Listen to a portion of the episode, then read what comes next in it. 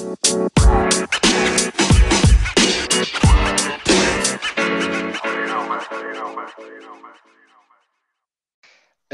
değerli dostlarımız tekrar hoş geldiniz.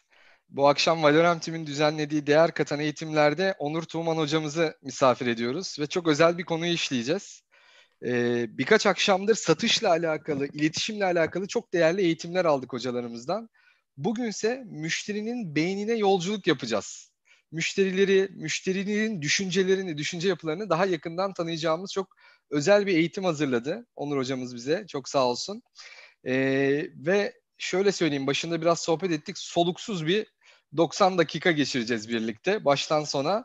Mutlaka sorularımız olacak. Bunları not alalım ama eminim e, Onur hocamız bu soruların cevabının birçoğunu ilerleyen sunumun ilerleyen aşamalarında verecek. Ama söz aldık. E, sorularımız olursa hemen göndermeyeceğiz onu. Bütün sorularımızı da yöneltiyor olacağız. Şimdiden çok teşekkür ederiz. Onur hocamıza da çok sağ olun bize bu değerli vaktinizi ayırdığınız için. Ee, başlamadan önce de Onur hocam şöyle sizi mutlaka şu anda sayımız iki yüze doğru gidiyor. Tanıyan dostlarımız var. Ee, ama e, yakından da tanımayı çok isteriz. Kısaca kendinizden de bahsederseniz çok mutlu oluruz hocam. Buyurun. Tamamdır hocam. Teşekkür ediyorum. Ekranı benim sunuma alabilirsem çok sevineceğim. Tabii.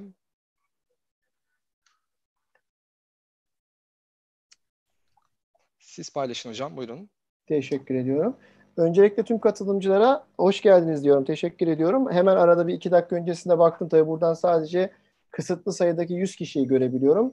Ee, bir e, YouTube'a bakma fırsatım olmadı. Arkadaşlarımı gördüm, öğrencilerimi gördüm, meslektaşlarımı gördüm, üniversiteden akademisyen arkadaşlarımı gördüm, hocalarımı gördüm, ee, birkaç tane akrabamı gördüm, dostlarımı gördüm. Çok mutlu oldum. Sizlerle burada olmaktan son derece mutluyum. Teşekkür ediyorum. Hepiniz Ee, hoş geldiniz diyorum. Ee, yaklaşık iki saatlik hem faydalı olacak hem de keyifli olacağını düşündüğüm bir konu işleyeceğiz sizle bugün. Tüketicinin beynine yolculuk diyeceğiz. Ee, Ziya hocamın anlattığı gibi kısaca kendimi anlatayım. Benim hikayem nedir? Ee, Onur Tuğman, yirmi iki yıllık profesyonel deneyim diyorum burada ama kırk yaşındayım. Baktığınızda e, annem daha doğumdan öncesinde yerimde duramadığımı, sürekli kıpır kıpır olduğumu söylüyor. Doğduktan sonra zaten herkes şikayetçi. Bu kadar hareketli, bu kadar çok konuşan bir e, çocuk bebek başka yerde görmedik diye. Bu e, negatif algıyı ileride pozitife çevirmek için e, anne baba çalışan eczacı bir ailenin e, çocuğuydum. Bu anlamda kendimi bildiğim bileli üç yaşından itibaren eczanede hastalarla, müşterilerle e, Samsun'da büyüdüm beş yaşına kadar. Daha küçük bir ortamda büyüdüğüm için de mahallenin, e, esnafın içerisinde büyüyerek ikili ilişkilerim, insani ilişkilerim, iletişim tarafım, iletişim kaslarım daha güçlendi e, diyelim ve bu beni hayata biraz daha hızlı hazırladı. İlkokul, ortaokul, lisede de hep bunların artılarını gördüm. Eksilerini de gördüm. Her şeyden çabuk vazgeçen, sabırsız bir e, kişilik. E, basket oynuyorum, futbol oynuyorum, voleybol oynuyorum, gitar çalıyorum, şarkı söylüyorum ama hiçbirinde tam böyle üst e, dereceye e, varmadan sıkılıp bırakıyorum. Bunu artıya nasıl çeviririz diye başladığımda lise sonda başladı ilk ticari hayatım. Ne yaptık? Tatilleri bedava getirelim, insanlarla iletişimde bulunalım, gezelim, tozalım diye bu e, konferans ve organizasyonlarda e, stand hostesliği, tanıtım hostesliği yaparak başladım. Daha lise sonda e, otelleri gezdik, kongreleri gezdik, konferansları geçtik, ürün tanıtımlarında e, bulunduk. İşte düşünün yirmi beş sene öncenin ürün tanıtımları süpermarketlerde sakız dağıtan, dışarıda içecek dağıtan E, promotorlar şeklinde. Sonra üniversiteye girdim. Üniversitede e, işte ekonomi okumak istiyordum. Ekonomist olmak istiyordum. E, üniversite yıllarımda hep çalışarak geçti. Bu etkinliklere, markalara hizmet veren e, ufak bir e, firma kurarak başladık. Daha sonrasında firmalara hizmet satmaya başladık.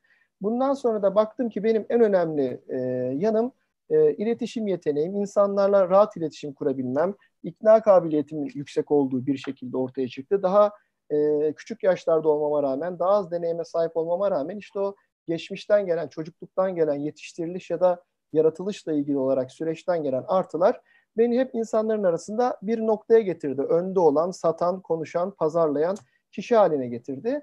Ee, bu durumda da ben üniversitede daha işte ekonometri e, okurken de bitirme tezim tüketici davranışları üzerine bir araştırma oldu. E, marka pazarlama dünyasına üniversite dördüncü sınıfa kadar bayağı girmiştim. Birçok halkla ilişkiler firmasında ve reklam ajansında e, staj yapma ve çalışma fırsatı bulmuştum. Daha sonrasında yüksek lisansım yön eylem araştırması oldu. Yine tüketici araştırmaları üzerinde, işte meyve suyu e, sektöründe tüketiciler neye göre satın alım kararı verirler diye bir araştırmanın içerisinde bulundum. E, yurt dışına gittim. Buradaki yüksek lisansım bittikten sonra ya Amerika'da yaşayacağım, Amerika'da yerleşeceğim. Oradaki hayat nasıl? E, sığmıyorum yerime. Yeni insanlar tanıyacağım, yeni yerler tanıyacağım, yeni bilgilere açım. Sürekli olarak meraklı bir insan olarak. E, orada da yapmış olduğum uluslararası pazarlama programı sonunda kültürlerin e, pazarlama açısından önemiyle ilgili bir bitirme e, çalışması yaptım. Daha sonrasında iki bin dört yılının sonunda Türkiye'ye döndüm. Bir reklam ajansında iş geliştirme uzmanı olarak başladım. Kısa süre içerisinde müşteri ilişkileri direktörü, ajans başkan yardımcısı derken e, yirmi beş yaşında e, orta ölçekli sayılacak o zaman için otuz kişinin üzerinde bir ajansın e, genel müdürü oldum. Bu süreç bir anda hızla yayıldı. Ajansımızda Mercedes, Nestle, Unilever, Pepsi, e, işte Diversi, bildiğiniz tüm markalar, Garanti Bankası, Türk Hava Yolları gibi müşterilere hizmet vermeye başladık. E, bu firmanın genel müdürü oldum ve ajans üç farklı ajansa bölündü. altmış kişilik bir e, yapıya geldi. E, ben de bu avantajla hem strateji tarafı hem kreatif taraf kendimi pazarlama araştırmalarının içerisinde içgörü toplarken, E, müşteriyle e, yaratıcı strateji, strateji oluştururken, ekiple birlikte yaratıcı işleri planlayan, programlayan bir e, kısımda buldum ve e, iki bin on bir yılına kadar da çok hızlı bir şekilde bu böyle devam etti. iki bin on bir yılında şöyle bir dönüm oldu hayatımda. iki bin on yılının sonunda eğitimler vermeye başladım. Üniversitelerden konuşmacı olarak çağrıldım. E, zaten işim konuşmaktı. Ee, insanlar susturmaya çalışıyorlardı. İnsanların içerisinde e, sunumlarda, ajansta, e, müşteride sürekli olarak sunum yapan, konuşan kişi e, olma noktasından. E, üniversitelerde konuşmak hoşuma gitti. Oradaki e, artılarla, pozitiflerle şirketlerde konuşmaya başladık. Profesyonel işlerde konuşmaya başladık. Üniversitelerde, yüksek lisanslarda ders verir e, duruma geldik. Ve bu hızlı e, yükseliş e, eğitim hayatındaki, anlatma hayatındaki, konuşmacı hayatında iki bin on beş yılında, ta iki bin on yılında yolumuzun kesiştiği, şu an burada değil maalesef ama herkese selamı var. Kendisi de şu anda başka bir online eğitimde. Hakan Okay'la ve Forsio'yla kesildi, e, kesişti. Ve Forsio'da ben proje ortağı olarak e, eğitimler hazırlayan, eğitimler pazarlayan, bunları sunan e, kişi de oldum. Ajans tarafı da devam ediyor oldu ama e, bu eğitim, danışmanlık, e, anlatıyor olmak tabii ki anlatmak için kendiniz daha fazla okuyorsunuz. Kendiniz daha fazla e, biriktiriyorsunuz. Bunları hikayeleştiriyorsunuz. İnsanlara sunuyorsunuz. İnsanların hayatında da bir artı değer yarattığınız noktada siz de daha mutlu oluyorsunuz. Benim hayatımda daha önemli bir rol almaya başladı. E, bu sırada farklı girişimlerimiz e, oldu reklam ajansında. Ne yaptık? Şu anda işte İstanbul e, Gayrettepe'de olan eğitim e, Karanlıkta Diyalog sergisi.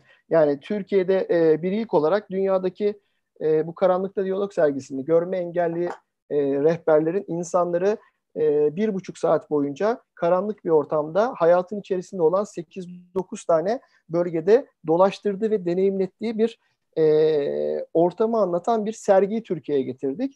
Yaklaşık bir senede e, ajans, eğitim, danışmanlık kısmında e, o işle uğraşıyor olduk. Forsio tarafı oldukça büyüdü. E ben reklam ajanstan çok dışarıda daha fazla yer almaya başladım. Dün Serkan demişti konfor alanımı e, bırakıp e, seçtim diye. Ben de iki bin on dokuz yılının e, Nisan ayında bir karar verdim. E, ajanstaki işleri yani e, baktığınız zaman masa başı işlerim de çok fazlaydı. E, ajans ortaklığını, işte statüyü, ajans sahibi olmayı e, bırakarak kendi danışmanlık ajansımı kurdum. Tuğman Danışmanlık olarak. Ana işim marka ve pazarlama danışmanlığı yapıyorum. Ee, bununla birlikte buradaki yirmi iki yıllık deneyim bu şekilde e, erdi. Çalışamadığımız KOBİ'lere yönelmeye başladım. E, startup projeleriyle birlikte e, olmaya başladım. E, I C F Uluslararası e, Koçluk Federasyonu'ndan koçluk sertifikası alarak, akreditasyonu alarak başarı koçluğuna başladım. Hem şirketlere hem de bireylere e, başarıyla ilgili olarak iletişim, marka, pazarlama ve işletme alanlarında koçluk yapmaya başladım. E, iki bin on dokuz yılından itibaren e, dediğim gibi marka ve bireylerle e, çalışıyorum. Ve Türkiye'den çalışmadığım sektör, e, çalışmadığım marka neredeyse kalmadı. Buradaki deneyimleri birebir de daha e, KOBİ'lerle tüm bu deneyimleri paylaşıyor oluyoruz. Öğrenmenin yaşı yok ve e, öğrencisi olmadığın bir şeyin öğretmeni olamazsın dedim. E, Altınbaş Üniversitesi'nde işletme doktorasına e, başladım iki sene öncesinde. E, bu hafta derslerimiz bitti. E, tez aşamasındayım, doktora tez aşamasındayım ve oradaki çalışmam da bu tüketici davranışları ve nöro pazarlama üzerine. Bugün de zaten size anlatacağım e, konu e, bu bilinçaltı pazarlama. Beynimiz nasıl karar verir? Tüketici satın alma kararını neye göre verir? Bunu etkileyen faktörler nelerdir? Ve biz bunları bilirsek bize sağlayabileceği artılar nelerdir diye bir giriş yapayım hocam, size sözü bırakayım.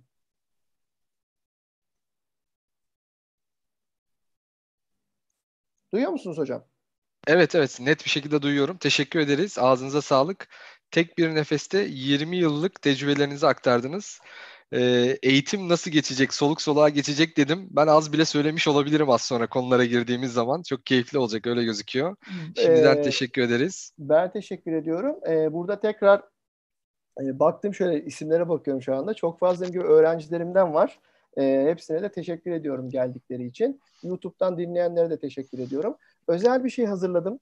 E, bunu bilin, çünkü bugün anlattığımız konular içerisinde pazarlama, marka, psikoloji, e, nörobilim, karar verme bilimi, davranış bilimi, hepsini işleyen şeyler ve üniversitelerde ders ders olarak aldığınızda dört beş tane dersin sekizer dönem anlatıldığı şeyler.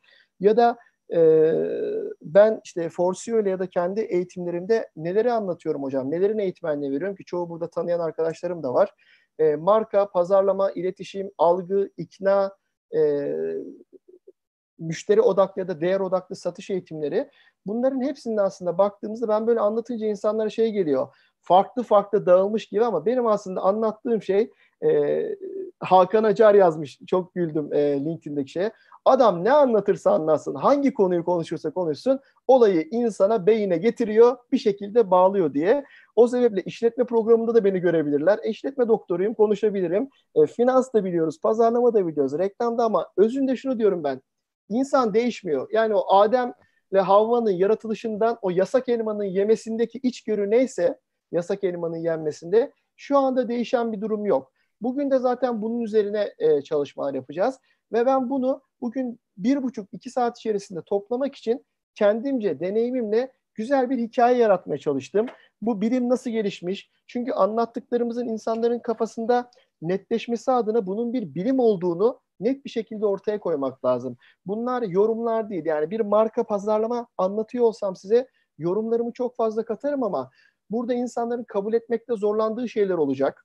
Ya da e, işte aşırı dini inançlar olanlar, ruh bilime inananlar, astrolojiye inananlar, inananlar e, metafiziğe inananlar, ya böyle şeyler e, var mı yok mu diyebilir, ama şu anda bir bilimden bahsediyoruz ve sizi bazı insanlarla tanıştıracağım. Bunlar Nobel ödülü almış profesör, doktor, e, akademisyen e, insanlar. O yüzden giriş hikayemde bu olay nasıl geldi, insan davranışlarının, karar biriminin gelişimi ne, daha sonrasında nöropazarlama dediğimiz disiplin hakkında bilgi veriyor olacağım. Sonrasında beynin, insan beyninin nasıl çalıştığı, nasıl karar aldığı, bizi hayatta tutmak için ne yaptığı ve biz kararlarımızda rasyonel miyiz? Kararlarımızı isteyerek, bilinçli bir şekilde mi veriyoruz? Bu, çünkü bu eğitimleri alanlar, bu sohbetleri dinleyenler genelde şöyle bir şey oluyor hocam. Bu akşam da göreceğiz, test edeceğiz. Ee, bir gece uykusuzluğu ben şey yapıyorum. Bu gece uyuyamayacaklarını, iki tane Apranax hazırlasınlar, ağrı kesici. Gerçekten beyin yoran, kafa yakan konular olacak. Sonunda da havada bırakmadım. Ee, dedim ki buraya gelen insanların da yarın hızlıca uygulayabilecekleri on on beş tane ki yirmi taneye yakın hazırladım.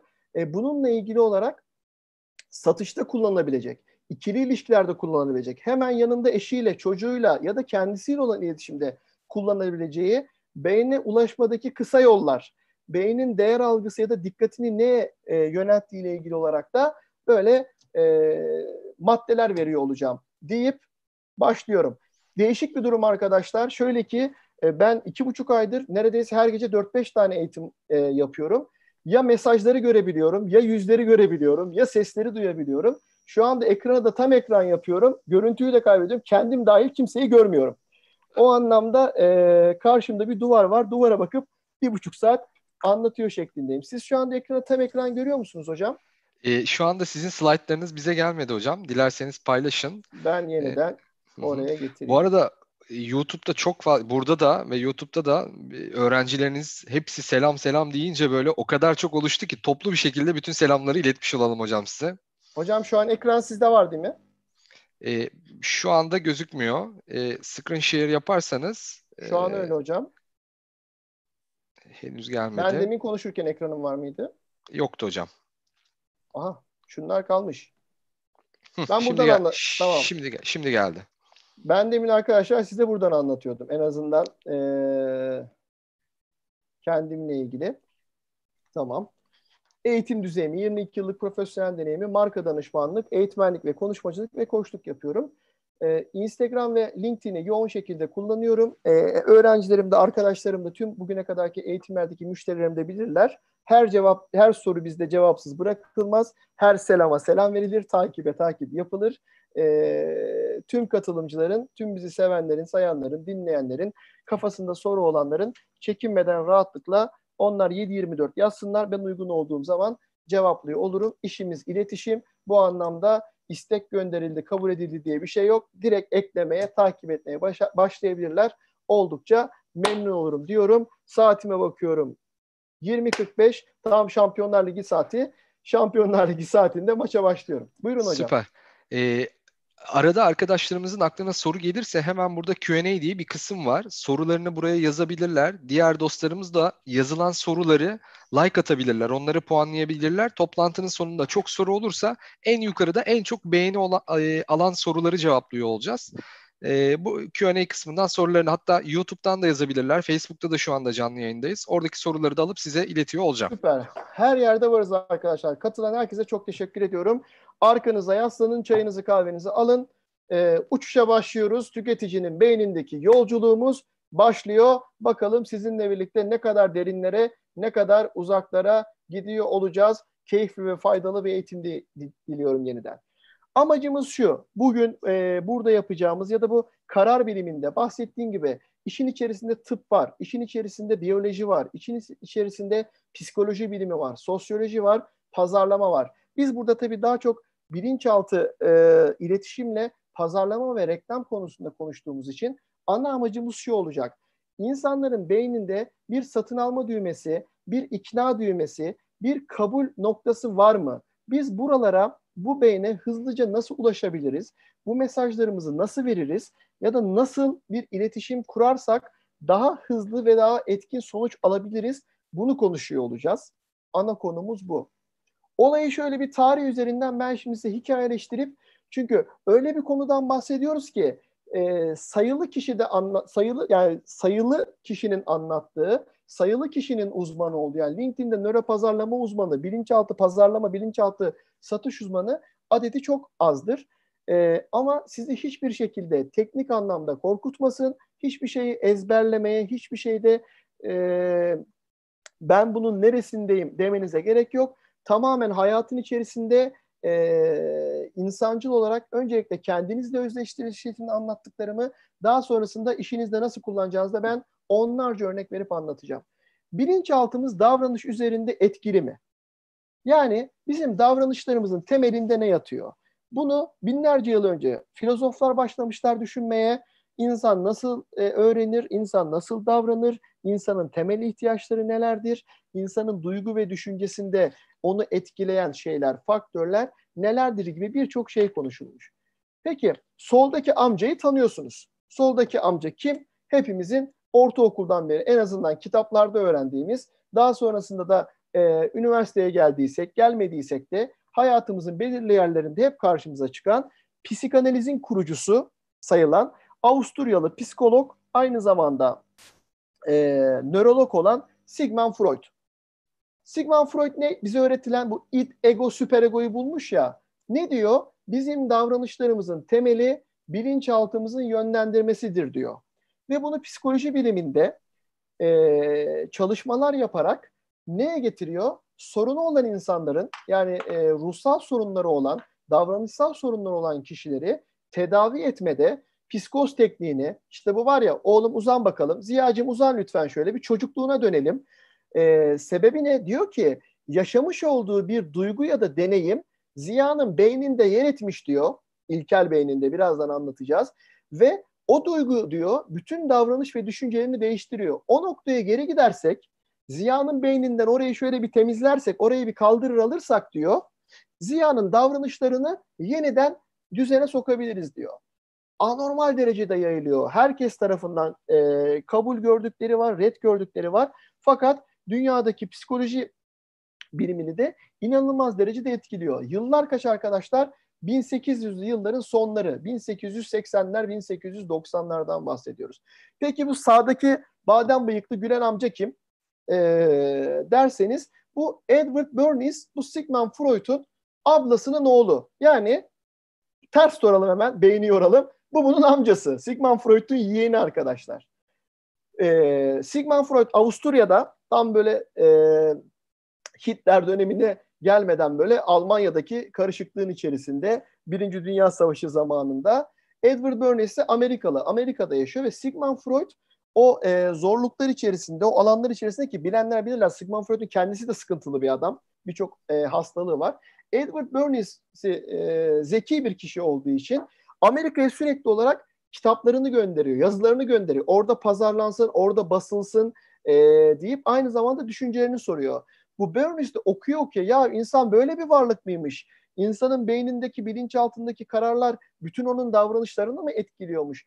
Diyerekten bu çakal arkadaş, ben bundan nasıl para kazanırımın yoluna giriyor ve öncelikle hükümet adına çalışarak çeşitli ayaklanmaların bastırılmasında, daha sonrasında Amerikan devletinin Birinci Dünya Savaşı'na girdiğinde toplum üzerindeki savaş etkisi, o büyük Amerika milliyetçilik, ırkçılık ilkesinin toplum üzerindeki yayılımını, daha sonrasında ise büyük firmalarla, e, holdinglerle çalışarak en meşhur olduğu konu bu kişinin, Edward Bernays'in, ki kendisi e, halkla ilişkileri okuyanlar bilirler. Halkla ilişkilerin kurucusu, halkla ilişkilerin babası denilen bir kişi.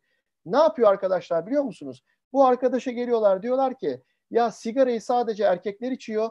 Dünyanın diğer yarısına, yani kadınlara sigara satamıyoruz. Abi çözmüş, beyni çözmüş, davranış bilimini çözmüş. E, amcası orada bir kişiyle uğraşırken bu bütün toplumu e, manipüle etmenin peşinde. Tamam diyor. Ne yapıyor? Sigara firmasından, Türkiye'de ama Lucky Strike. E, özgürlük adımları diye bir şey yaratıyor. Amerika'nın ünlü e, oyuncu kadınlarıyla önde gelenlerini meşhur bir Amerikan gecesinde arkadaşlar, özel bir kıyafet, ellerinde meşalelerle, bugünkü Oscar töreni gibi diyelim. Akşamleyin e, bütün gazeteciler orada, halk orada. yedi sekiz tane kadın yan yana güzel kırmızı kıyafetleriyle seksi bir şekilde geliyorlar. Hepsi bir anda e, bu eteklerinin altından sigaralarını çıkarıyor. Erkekler şak şak şak şak yakıyor. E, hala hazırda halkla ilişkiler bültenleri verilmiş. Ertesi gün gazetelerde, dergilerde kadın artık özgürlüğünü kazandı. Özgürlük adımları. Sigara içen kadın özgürdür, güçlüdür diyor ve bu arkadaş, bugün sigara içen bayanlar, e, kadınlar bir suçlu arıyorlarsa aha da bu adam. Peki sigarayı sattıktan sonra bırakıyorlar mı? Arkadaşlar hayatımıza diş macununu, katı sabunu, sıvı sabunu, şampuanı, alışveriş merkezini, e, mağazacılığı sokan abi bu. Peki bu abinin kafası yine ticarete çalışmış. Bunun yapmış olduklarını okuyarak toplum üzerinde demek ki biz beyinde bazı noktalara ulaşabilirsek, bazı ikna yöntemlerini uygularsak istediklerimizi yaptırabilir miyiz? Kısa yoldan bir toplum psikolojisi oluşturabilir miyiz diyen Goebbels bunu örnek alıyor. Goebbels kim? Hitler'in propaganda bakanı ve bir toplumu İkinci Dünya Savaşı'nda tamamen ırkçı şekilde insanları yakabilecek, sabun yapılabilecek kadar bir noktaya getiriyor. Şimdi biz burada tarih konuşmak için değil, olayımız şu. Daha pazarlama yok, bilim yok, disiplin yok, nöro pazarlama diye bir şey yok. Fakat bilinçaltı davranışlar üzerinde etkili mi? Edward Bernays ile başlayan ve bu süreci anlatan Ben Belgeseli diye bir belgesel var arkadaşlar.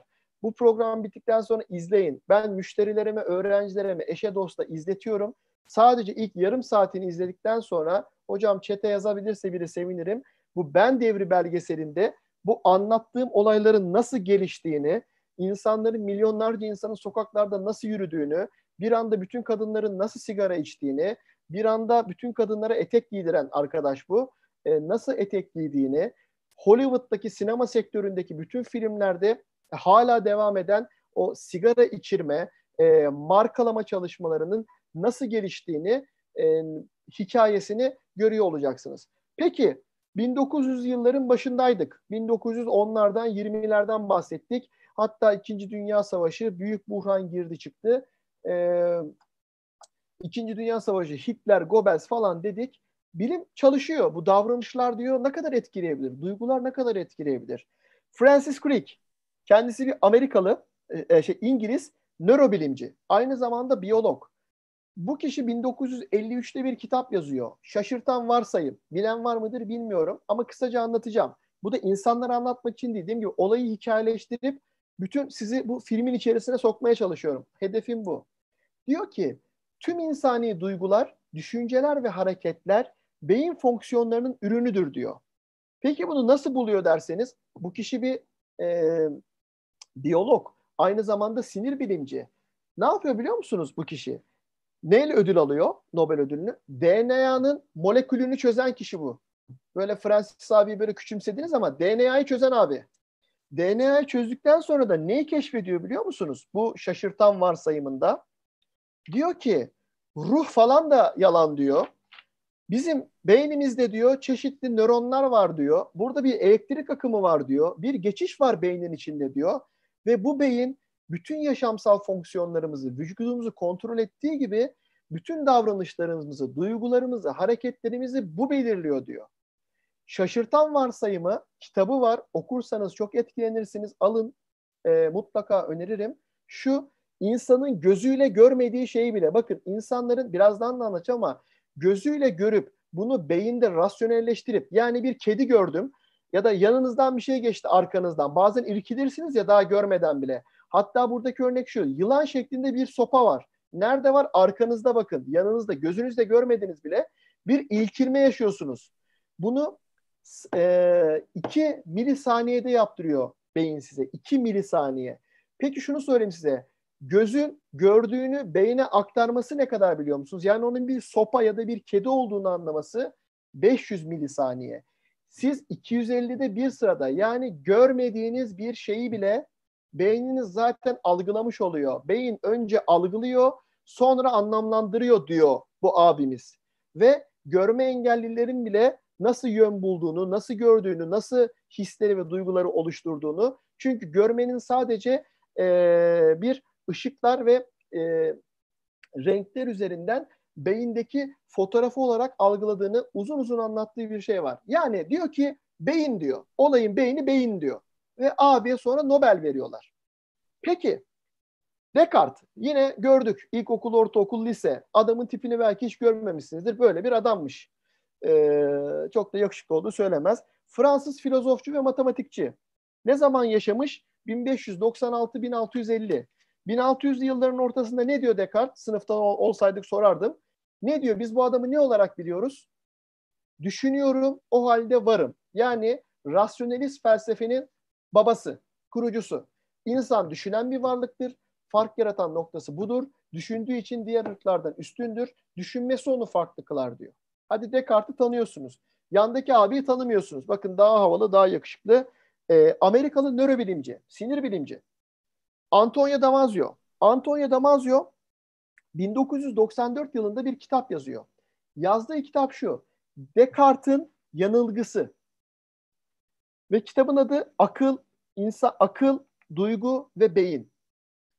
Kitap tamamen şunu anlatıyor. Descartes yanılıyordu diyor.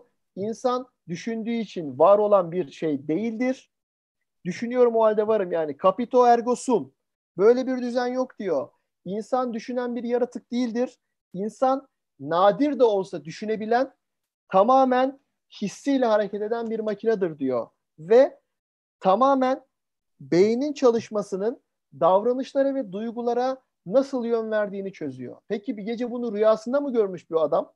Nasıl öğrenmiş biliyor musunuz? Hikaye burada güzelleşiyor. Bu adamın hastaları var.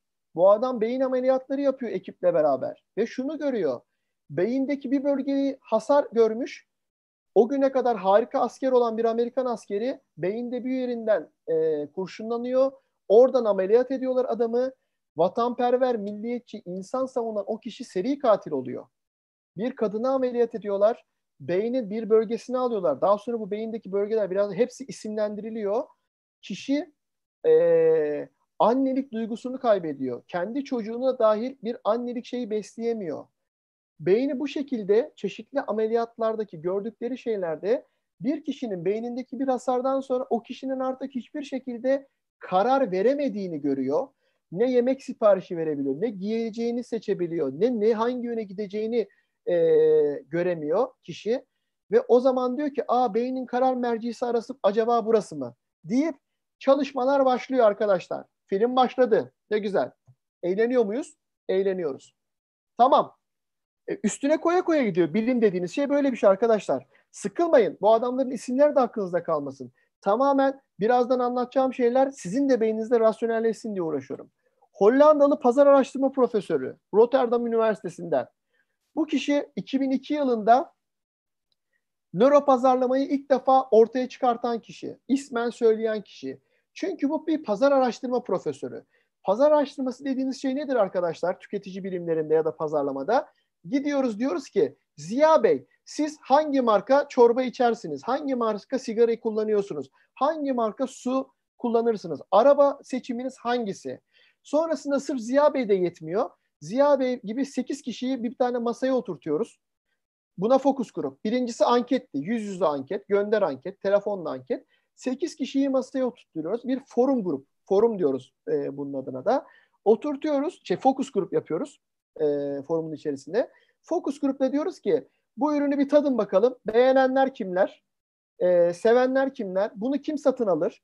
beş tane ambalaj göstereceğiz size. Şimdi lütfen önünüze yazın hangi ambalaj daha güzel? E, kırmızı mı daha iyi? Sarı mı daha iyi? Marka ismi şunu mu beğenirsin? Bunu mu beğenirsin? Peki burada ne bekliyoruz? Ziya Hocam sizden, denekten. Bize doğru şeyi söylemesini bekliyoruz. Rasyonel olarak bize cevap vermesini istiyoruz. Bu L. Smith şunu keşfetmiş hocam, yıllarca pazar araştırması yapıyor. Diyor ki insanların söyledikleriyle yaptıkları birbirini tutmuyor diyor. Ziya bize söz verdi diyor. Yeni meyve suyu çıkaracağız. Ayva suyuna bayıldım. Ayva suyu çıksın kesin alırım. Ziya'dan da gaza geldiler diyor fokus grupta. Diğer sekiz kişi de dedi ki diyor biz de içeriz lan hakikaten ayva suyu iyiymiş. Biz de diyor ayva suyunu çıkardık diyor. Milyonlarca dolar para harcadık diyor. Etiketin ambalajına da araştırma yaptık diyor. Sonra gittik diyor neden satmıyor diye bir daha araştırma yaptık diyor. İnsanlara bu sefer Ziya hani içecektin neden içmedin? Diyor ki bu abi insanlar diyor duyguları yani düşüncelikleri söyledikleri şey satın alım kararlarıyla aynı değil. Bunu daha ileri götüren Martin Lindstrom bu pazarlamada nöropazarlama çok önemli bir kişi. Ee, İnsanlar istemeden yalan söylerler diyor. Yalan söyleme sebepleri de şudur diyor. Bu pazar araştırması ilgili olarak. Ne istediklerini bilmedikleri için onlara dikte edilen ya da onlara e, alıştırılan şeyi aldıkları için neden aldıklarını aslında bilmezler diyor. İşte az önceki hikayeler. Neden sigara içtiğini bilmiyorsun. Neden etek giydiğini bilmiyorsun. Diş macunu beş bin yıldır insanlar dişini fırçalıyor diş macunuyla zannediyorsun. Adam bulmuş. Satmak için herkese bir şey satalım demişler. Peki e, ne oluyor? Bu hangi tezi destekliyor biliyor musunuz? Burada hocalarım da var üniversiteden. İşletme hocam. Henry Ford'a sormuşlar. Demişler ki ya kafana göre niye araba yapıyorsun? İnsanların fikrini aldın mı? Adam ilk arabayı yapacak. Demiş ki insanlara sorsaydım daha hızlı giden at isterlerdi. Kimse arabanın ne olduğunu bilmiyor ki. O yüzden ben araba yaptım. Çıkıp da insanlara araba olsa kullanır mısın diye soramazsın. Zaten pazarlama biliminin mantığı bu. İnsanlara ihtiyaçlarını vermek daha düşük segment. İnsanlara bir şey hakkında istek uyandıracaksın, arzu uyandıracaksın. Apple telefon sahibi olmak isteyecek, o dondurmayı yemek isteyecek, o çikolataya e, sahip olmak isteyecek, o marka tişörtü buraya giyecek, burada timsahı görecek. Bu tamamen bir iletişimle. O insan sana demeyecek ki şurasında e, timsah olan bir tişörtü giymeliyim. Ve L. Smith diyor ki, İnsanlar kararlarında rasyonel değiller diyor. Bu araştırmalar diyor rasyonel sonuçlara gelmiyor diyor. E, Ziya diyor anketörden hoşlanıyor diyor kafasına göre. Ziya yorgunsa diyor farklı cevap veriyor. Ziya'nın üçüncü soruda verdiği cevapla sekizinci soruda verdiği cevap birbirini tutmuyor diyor. Ziya fokus gruba giriyor diyor. Ziya kötü kötüyü söyleyemiyor diyor orada fokus grupta. Utanıyor, sıkılıyor diyor. Bu anlamda diyor ki madem nörobilim diye bir şey gelişmiş diyor. İnsanların biz beynini artık inceleyebiliyoruz. Hareketlerini diyor ve e, kararları duygulara göre ben bunu pazarlama biliminde kullanmak istiyorum diyor.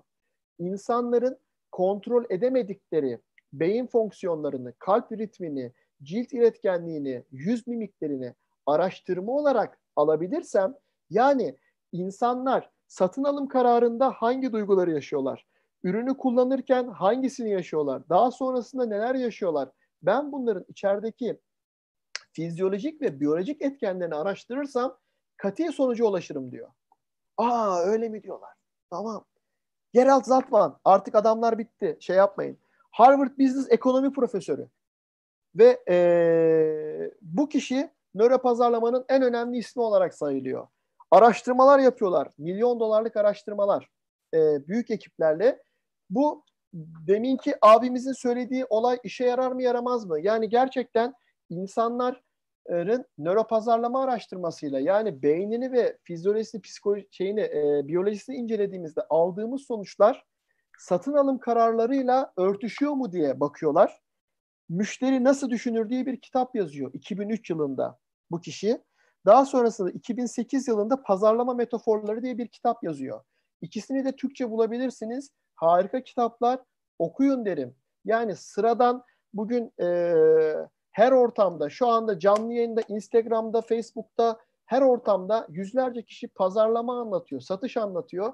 Arkadaşlar çoğu, yani şeye tutuyorum ama yüzde doksan sekizi, yüzde doksan dokuzu meslektaşlarım dememe rağmen okudukları kitapta ne varsa onu anlatıyorlar. İşin ana bilimi nedir? İşin sahadaki deneyimi nedir? Ee, işin oluşumu nedir? İnsan neye göre karar verir? Beyindeki yapıyı bilmeden iletişim dersi veriyor. Diyor ki elini ölü balık gibi sıkma, sert sık. O ne yaparsa sen de aynısı. O bacak bacak üstüne attı, sen de at. Şimdi biz bugün beyindeki yolculukla ne diyoruz? Kararlar diyoruz. Beyinde rasyonel olmadan veriliyor. Kim diyor bu Zaltman? Yaptığı çalışmalarla diyor ki karar kim veriyor biliyor musunuz diyor beyinde? yüzde doksan beş diyor. Bu tabii kesin bir oran değil çünkü bunu doksan diyen de var, seksen beş diyen de var ama genel kabul görmüş oran doksan beş ki birazdan bir kişiye daha geçeceğiz, son kişiye. yüzde doksan beş bilinç altında verilen kararlar bizim hayatımızı yönlendiriyor diyor. Nasıl olduğunu işleyeceğiz. yüzde beş ne derseniz, yüzde beş de hata payı değil. Diyor ki bizim İlker Bey'in kararı verdikten sonra yüzde beş de oyalansın diye insana şey bırakıyor diyor. Verdiği kararı rasyonelleştirsin diye, mantıklı karar verdim, akıllı karar verdim desin diye düşünme kısmına geri atsın diyor bu hocamız. Haydi bakalım, hazır mıyız? Kaç dakikada topladık buraları? on beş yirmi dakikada hikayenin ana kısmına girdik. Yani şuna birazdan beyinle de, şeyde, e, bilimle de destekleyeceğiz. Arkadaşlar bu kadar profesör, bu kadar bilim adamı, psikolog, nörolog, fiz- e, fizikçi, matematikçi, e, biyoloji uzmanı, tıp doktoru, ekonomi doktoru, hepsinin üzerinde anlaştığı binlerce e, çalışmayla desteklenen, ki birazdan bunun makinasını göstereceğim, sistemini göstereceğim size. Şunu söylüyor, diyor ki insanlar duyguyla hareket ederler, duyguyla karar verirler, beynin e, yakıtı duygudur. Peki bununla ilgili olarak bir nöropazarlama bilimi oluşuyor. Yaklaşık iki bin üç iki bin dört yılında çok yeni bir şeyden bahsediyoruz. Çok yeni bir disiplinden bahsediyoruz. Çünkü insan beyni dediğiniz şey inanılmaz bir tasarım. Birazdan az sayılar vereceğim, dudağınız uçuklayacak. Bu görseli çok seviyorum. Neden? Hem iş ortağım, hem üstadım, hocam e, Hakan Okay'ın kitabında bir bölüm e, özel çizdiler. Kıvanç kardeşimin çizdiği bir şey. Ama brief'i şuydu. Bakın insanların beyninde, işte tüketicinin beynine yolculuk diyorsa, insanların beyninde onu etkileyecek, onu ikna edecek, ona satış yapacak, ona fikrimizi anlatacak. Bu arada siyasette çok kullanılıyor bu. Yani satış derken parayla bir şey sattık gibi düşünmeyin. Edward Bernays örneği o yüzden vardı. Hitler örneği o yüzden vardı. Fikrimizi satıyoruz, ideolojimizi satıyoruz. Bir avukat müvekkilini ya da hakimi ikna etmek için, bir emlakçı müşterisini, bir insan kendini ikna etmek, sonrasında eşini, dostunu mutlu etmek için, en sonunda bir ünlü kişinin sözüyle bitireceğim bu konudaki, bunlar bize ne sağlıyor diyeceğiz. Bütün bu öğrendiklerimize neler sağlayabiliriz? İlla para mı? Hayır, asla. Bakın, nöropazarlama araştırmalarının ilk en büyüğü nasıl yapılıyor? Pazarlamacı olan üstadlar, hocalar, meslektaşlar, öğrenciler, herkesin okuduğu bir şey var. Ne? Pepsi, Coca-Cola ikilemi ve bu kör test dediğimiz durum. Pepsi yapılan, Pepsi hep iki numara. Hiç Coca-Cola'yı geçebildiği yer yok. Ancak distribütörüne göre çeşitli dönemlerde dönemsel olarak dağıtım ağına göre Coca-Cola'yı geçtiği yerler var. Ama algıda hep Coca-Cola birinci. Zaten Coca-Cola yüz otuz yıla yaklaşık derecedir. Ne logosunu değiştirmiş, ne tadını değiştirmiş, ne ambalajını değiştirmiş.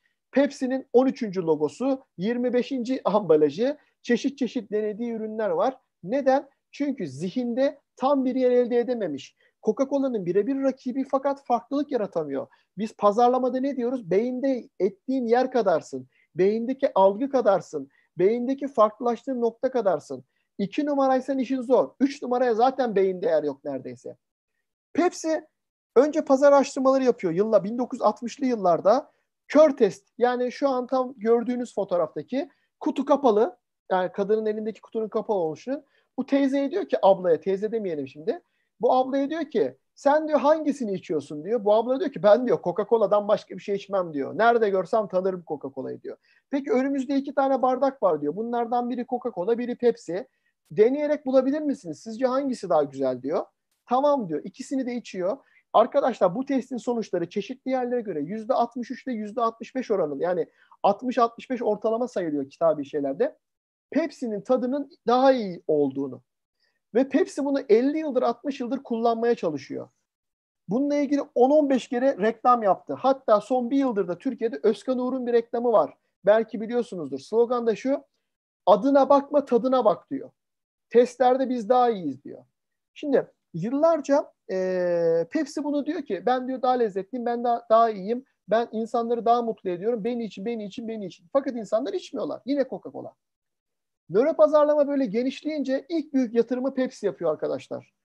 Ee, bir buçuk milyon dolara yakın bir bütçe ayırıyor ve diyor ki nöropazarlamacılara, ya şunu bana kanıtla diyor ya. İnsanların gir, beynine mi giriyorsun, koluna mı giriyorsun, kalbine mi giriyorsun, bir yerine gir, benim daha iyi olduğumu kanıtla. Ve ne yapılıyor? İnsanlara soruyorsun. Sorduk rasyonel olarak, dedi ki Coca-Cola içiyorum ama Pepsi'nin tadını daha çok beğeniyor çıktı testte. Yani doğru söylemiyorlar. Rasyonel değiller. Bilmiyorlar çünkü ne içtiklerini. Kafalarında bir algı var. Algıya göre hareket ediyorlar. Çalışmada böyle mi oluyor? Nöropazarlama çalışması. Birazdan göstereceğim size. En pahalı cihaza sokuyorlar. M R cihazına. M R cihazı hepiniz zaten biliyorsunuz. O M R cihazının nöropazarlamayla nasıl eşleştiğini anlatacağım. M R cihazına insanları sokuyorlar. Ziya Bey'in kafayı alıyorlar, böyle koyuyorlar. Ziya Bey'e lıkır lıkır bir Pepsi veriyorlar. Bir Coca-Cola veriyorlar. Ziya Bey ne içtiğini bilmiyor yalnız. İç diyorlar, içiyor. İç diyorlar, içiyor. Beyninde bir bakıyorlar, Pepsi içerken daha çok şey var. Daha çok elektrik var. Daha çok oksijen var. Yani daha fazla etki gösteriyor. Ve nöropazarlama araştırması da geri çıkıp diyor ki, evet kardeş diyor, senin Pepsi diyor insanları Coca-Cola'dan daha fazla mutlu ediyor diyor. Hayda, böyle mi? Tamam, bakın film nasıl güzelleşiyor. Harika bir film. Beyin muhteşem, insan muhteşem, tüketici muhteşem. Biraz bir Ercan hocam gibi. Harika, beyin süper, müthişiz. Harikayız. Tempo. Ne yapıyor? Coca-Cola diyor ki, kardeş diyor böyle olsa herkes içer diyor. Biraz daha araştır bakalım diyor. Ziya'yı yeniden alıyorlar. Ziya'cığım sen bir daha gelsene diyorlar. Ziya'yı yine makineye bağlıyorlar. Ziya beyin fonksiyonlarını yönetebilir mi? Beyindeki sinirlerini yönetebilir mi? Oksijeni yönetemez. Ziya orada oturmuş. Ziya hocam içiyor. Ne verseler gömüyor orada. Ziya hoca diyor ki, Ziya hocam şu anda sana Pepsi veriyoruz. Ziya hocama bir bardak Pepsi içirtiyorlar. Ziya hocam şu anda sana Coca-Cola veriyoruz. Ziya hocama Coca-Cola içiriyorlar. Arkadaşlar o oranlar tam böyle tersine dönüyor. Ziya hoca demin yüzde otuz beş Coca-Cola'yı beğenirken sen Coca-Cola içiyorsun dediğinde Ziya hocanın içtiği şeyden mutluluk oranının iki katına çıkıyor. Pepsi'den de neredeyse yarı yarıya düşüyor. İşte burası olayı güzelleştiren, olayı sonsuz bir e, ufka açan bir şey. Yani biz şunu anlıyoruz. Ziya Hoca'nın beynindeki duygu, Coca-Cola ve Pepsi'ye karşı hissettikleri beynindeki algısına göre beyin kararını değiştirebiliyor. Karar verebiliyor. ve olay böylelikle anlam kazanıyor. Beyinde herkes aynı şeyi yapar kısmı, yani beyinde bir tane tuş var. O tuşa bastığımızda herkese aynı şeyi getirebilir miyiz? Hayır. Ama bile, bilebilirsin, yönlendirebilirsin eğer oradaki algıyla eşleştirebilirsen diyor. Şu an kimseyi görmüyorum. Anladık mı diyeceğim, diyemiyorum. Ama olayın keyiflendiği nokta bu. Yani tamam diyor nöro pazarlama. Ben ölçerim ama benim işim ölçmek. Ve artık arkadaşlar işe reklamcılar giriyor. Marka uzmanları giriyor. Tamam babacığım diyor. Sen çözerek diyor bize şunları gösterdin. İnsanların kafasında ben bir marka algısı, ben bir güven algısı, ben bir duygu yaratımı yaparsam insanların demek ki kararlarını da etkileyebiliyorum. Başlasın film. Ve nöropazarlama araştırmaları gelişiyor. Bakın nöropazarlama araştırmaları nasıl test ediyor bunları ki? Birazdan biz nöropazarlamadan çıkacağız. Tüketici beynine geçeceğiz. Davranışı geçeceğiz. Psikolojisine, sosyolojisine, ekonomisine, pazarlama ve satışına geçiyor olacağız. Alet bu. Makine de bu. Bilgisayardan o içerken biz nasıl çıkışlar alıyoruz? Onları göstereceğim. Beyindeki oksijeni ölçüyordu deminki alet. Bu beyne elektrotları bağlıyorlar soldaki E E G cihazları. Senin karşına bir tane film koyuyorlar, video koyuyorlar Ziya Hocam. Sen izlerken ya bu reklamın nerelerini beğendin? Sen nerelere dikkat ettin? Oradaki kadına mı baktın? Yemeğe mi baktın? Sen onları yalan söylüyorsun zaten. Hatırlamadan atıyorsun. Bu her şeyi söylüyor. Nerede heyecanlandın? Nerede durdun? Nerede kalktın? İkincisi, diğeri bu E E G sistemi arkadaşlar. Beyni elektrotlarla beyindeki elektriklenmeyi ölçüyor. Çıktılarını birazdan göstereceğim. Öbürü ise e, M R cihazı, en pahalı cihaz. O cihaz beş milyon dolar. O cihazı kullanmak için uzmanlar lazım, hocalar lazım. İçinde özel bir ilacı var ve ondan çıkacak dataya yapmak için de. Türkiye'de bile en son iki tane vardı. Bir tanesi Üsküdar Üniversitesi'nde, bir tanesi İzmir'de. Üçüncüsü gelecekti, geldim bilmiyorum. Ee, ama hani nöropazarlama araştırmalarında çok kullanılan bir şey değil ama başlangıcında bu iki bin üç iki bin dört yılında biyoloji kitabında Martin Lindström'ün profesörlerle yaptığı çalışmada bu Coca-Cola, Pepsi tamamen o M R cihazında yapılıyor. Yandaki gözlük, göz tarama. Arkadaşlar göz e, bebeğinizi kontrol edebiliyor musunuz? Göz bebeğiniz otomatik olarak ışığa karşı duyarlı, heyecana karşı duyarlı, strese karşı duyarlı. Gözlerim kızardı, gözlerim kıpır kıpır oldu, gözlerimi açamıyorum, gözlerim büyüdü, gözlerim küçüldü. Doğru mu? Beynin kontrolünde, sizin kontrolünde. Hadi göz bebeğinizi bir büyütün dediğimde büyütebiliyor musunuz? Yapabiliyorsanız bana özelden ulaşın, sizinle parayı vurduk demektir. Arkadaşlar, adamın gözüne takıyoruz, markete gönderiyoruz. Adamın gözüne takıyoruz, film izletiyoruz. Adamın gözüne takıyoruz, bir şey okutuyoruz. Adamın gözüne takıyoruz, internet sitesine alışveriş yaptırıyoruz. Beynindeki bütün hareketleri ve göz bebeğindeki büyümeleri, küçülmeleri ölçüyoruz. Böylelikle adama sen markette alışveriş yaparken neye baktın? Ben fiyatlara baktım, ben etikete baktım. Hiç gerek yok. Adam hangisinde göz bebeği büyümüş, hangisinde küçülmüş, hangisinde hormonları coşmuş, hangisinde e, vücut daha fazla kimyasal sergilemiş. Hepsini biz zaten alıyoruz. Cilt iletkenliği, terleme, soğuma, titreme, heyecandan titredim. Kontrol edebiliyor musun? Edemiyorsun. Ellerim terledi, ellerim buruştu, e, tüylerim diken diken oldu. Bunlar yine beynin vücut üzerindeki vermiş olduğu senin ölçemediğin, e, senin kontrol edemediğin tepkiler. Bunu ölçüyoruz bu araştırmalarda. Yine aynı şekilde sen bir şeyle etkileşimdeyken bu kadar da basit aletler e, içerideki kan dolaşımından e, senin vücudunla ilgili çıktığınız. Diğeri sağdaki işte, Lie to Me dizisi var. İzleyenler bilirler. E, jest ve mimikler. Jest ve mimiklerin dokuz tane farklı duyguyu dışarı verdiğini e, bulmuş bilim adamları ve buna göre bizim zaten markada, pazarlamada amacımız duygu yaratmak olduğu için bir şey izletildiğinde e, verilen jest ve mimiklere göre ya da bir toplantıda konuşulduğunda fokus gruba yine Ziya Bey'e soktuk. Ziya Bey anlatıyor ya arkadaşlar, Ziya Bey'in anlattıklarıyla hiçbir işimiz yok. Ziya'cığım sen anlat diyoruz. Biz tamamen Ziya Bey anlatırken kaşının gözünün oynamasından dolayı dataya bakıyoruz. Yani bu işte C I A de kullanıyor. Bu yalan makineleri var ya, ana çalışma mantığı bu. Dediğinin bir önemi yok artık. Vücudu çünkü yalan söylemiyor. Bakın bunun çıktıları ne? Hani bilime inanmayanlar ya da kafası karışanlar için. Soldaki durum ısı haritası. Hangi mesleği yapıyorsanız yapın, hayatınızda bir ısı haritası görmüşsünüzdür. O anki duruma göre beyin milisaniyeler içerisinde kızarıyor, sararıyor, mavileşiyor, yeşilleşiyor. Ve birazdan göreceğiz o beynin neresi daha fazla etki gösteriyorsa arkadaşlar, soldaki görselden anlatıyorum. Tamam diyoruz. Filmin tam bu anında heyecanlandı. Tam bu anda öfkelendi. Tam bu anda mutlu oldu. Tam bu anda hormonları coştu. Arzu seviyesi genişledi. Ya da demin ki göz makinesi vardı ya. Ziya hocama taktırdık gözlüğü. İzlediğimiz şey Teknosa reklamı. Teknosa reklamını izlettiriyoruz. Bakıyoruz Ziya hocam nereye baktı? Bunu yerleştiren tasarımcı neye baksın istemiş aslında? Ortada bir aile ortamı var. Arkada bir çalışma ortamı var. Bilgisayara baksın istemiş. Kimse bilgisayara bakmış mı? Bakmamış. Neden?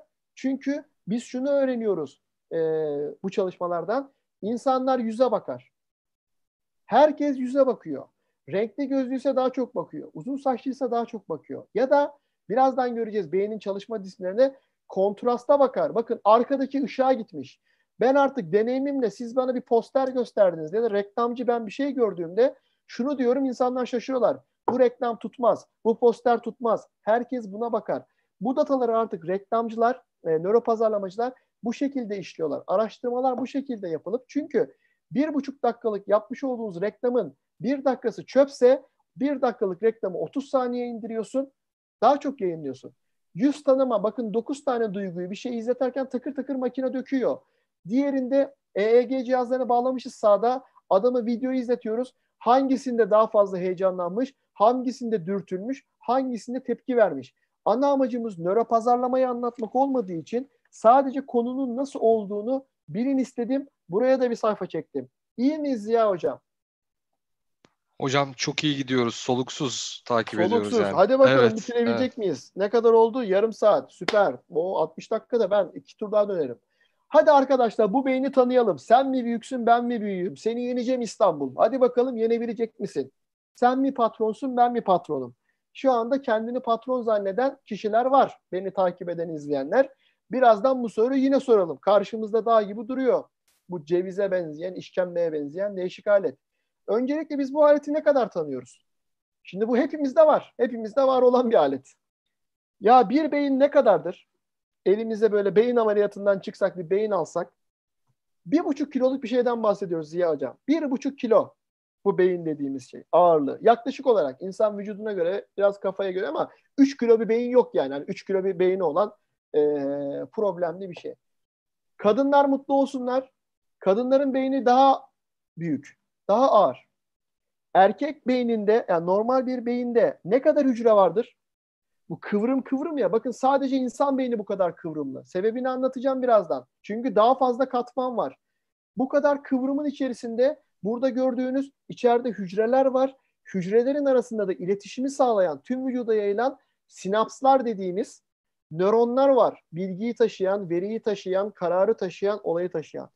Ne kadar var biliyor musunuz? Kaç adet vardır? Öyle soruyorum ben. Eğitimlerde yönlendiriyorum da hocam. Birazdan anlatacağım teknikleri anlatın. Kaç adet vardır diyorum. Gelen rakamlar bin mi, beş bin mi? Yüz milyar. Yüz milyar hücre. Peki bu yüz milyar hücreyi yan yana koysak ne kadar yol kat eder? Bilim adamları bakmışlar. Bir milyon kilometre. Bir milyon kilometre. Bir tane bir buçuk kiloluk beyni çıkar. Hücreleri yan yana koy. Bir milyon kilometre. Hadi ben söylesem inanmazsınız. Bunu bilim adamları söylüyor. Peki bu nasıl çalışıyor? Bu elektrikle çalışıyor. Kullandığı elektrik altmış watt. altmış wattlık ampul kadar elektrik çalışıyor bu beyin.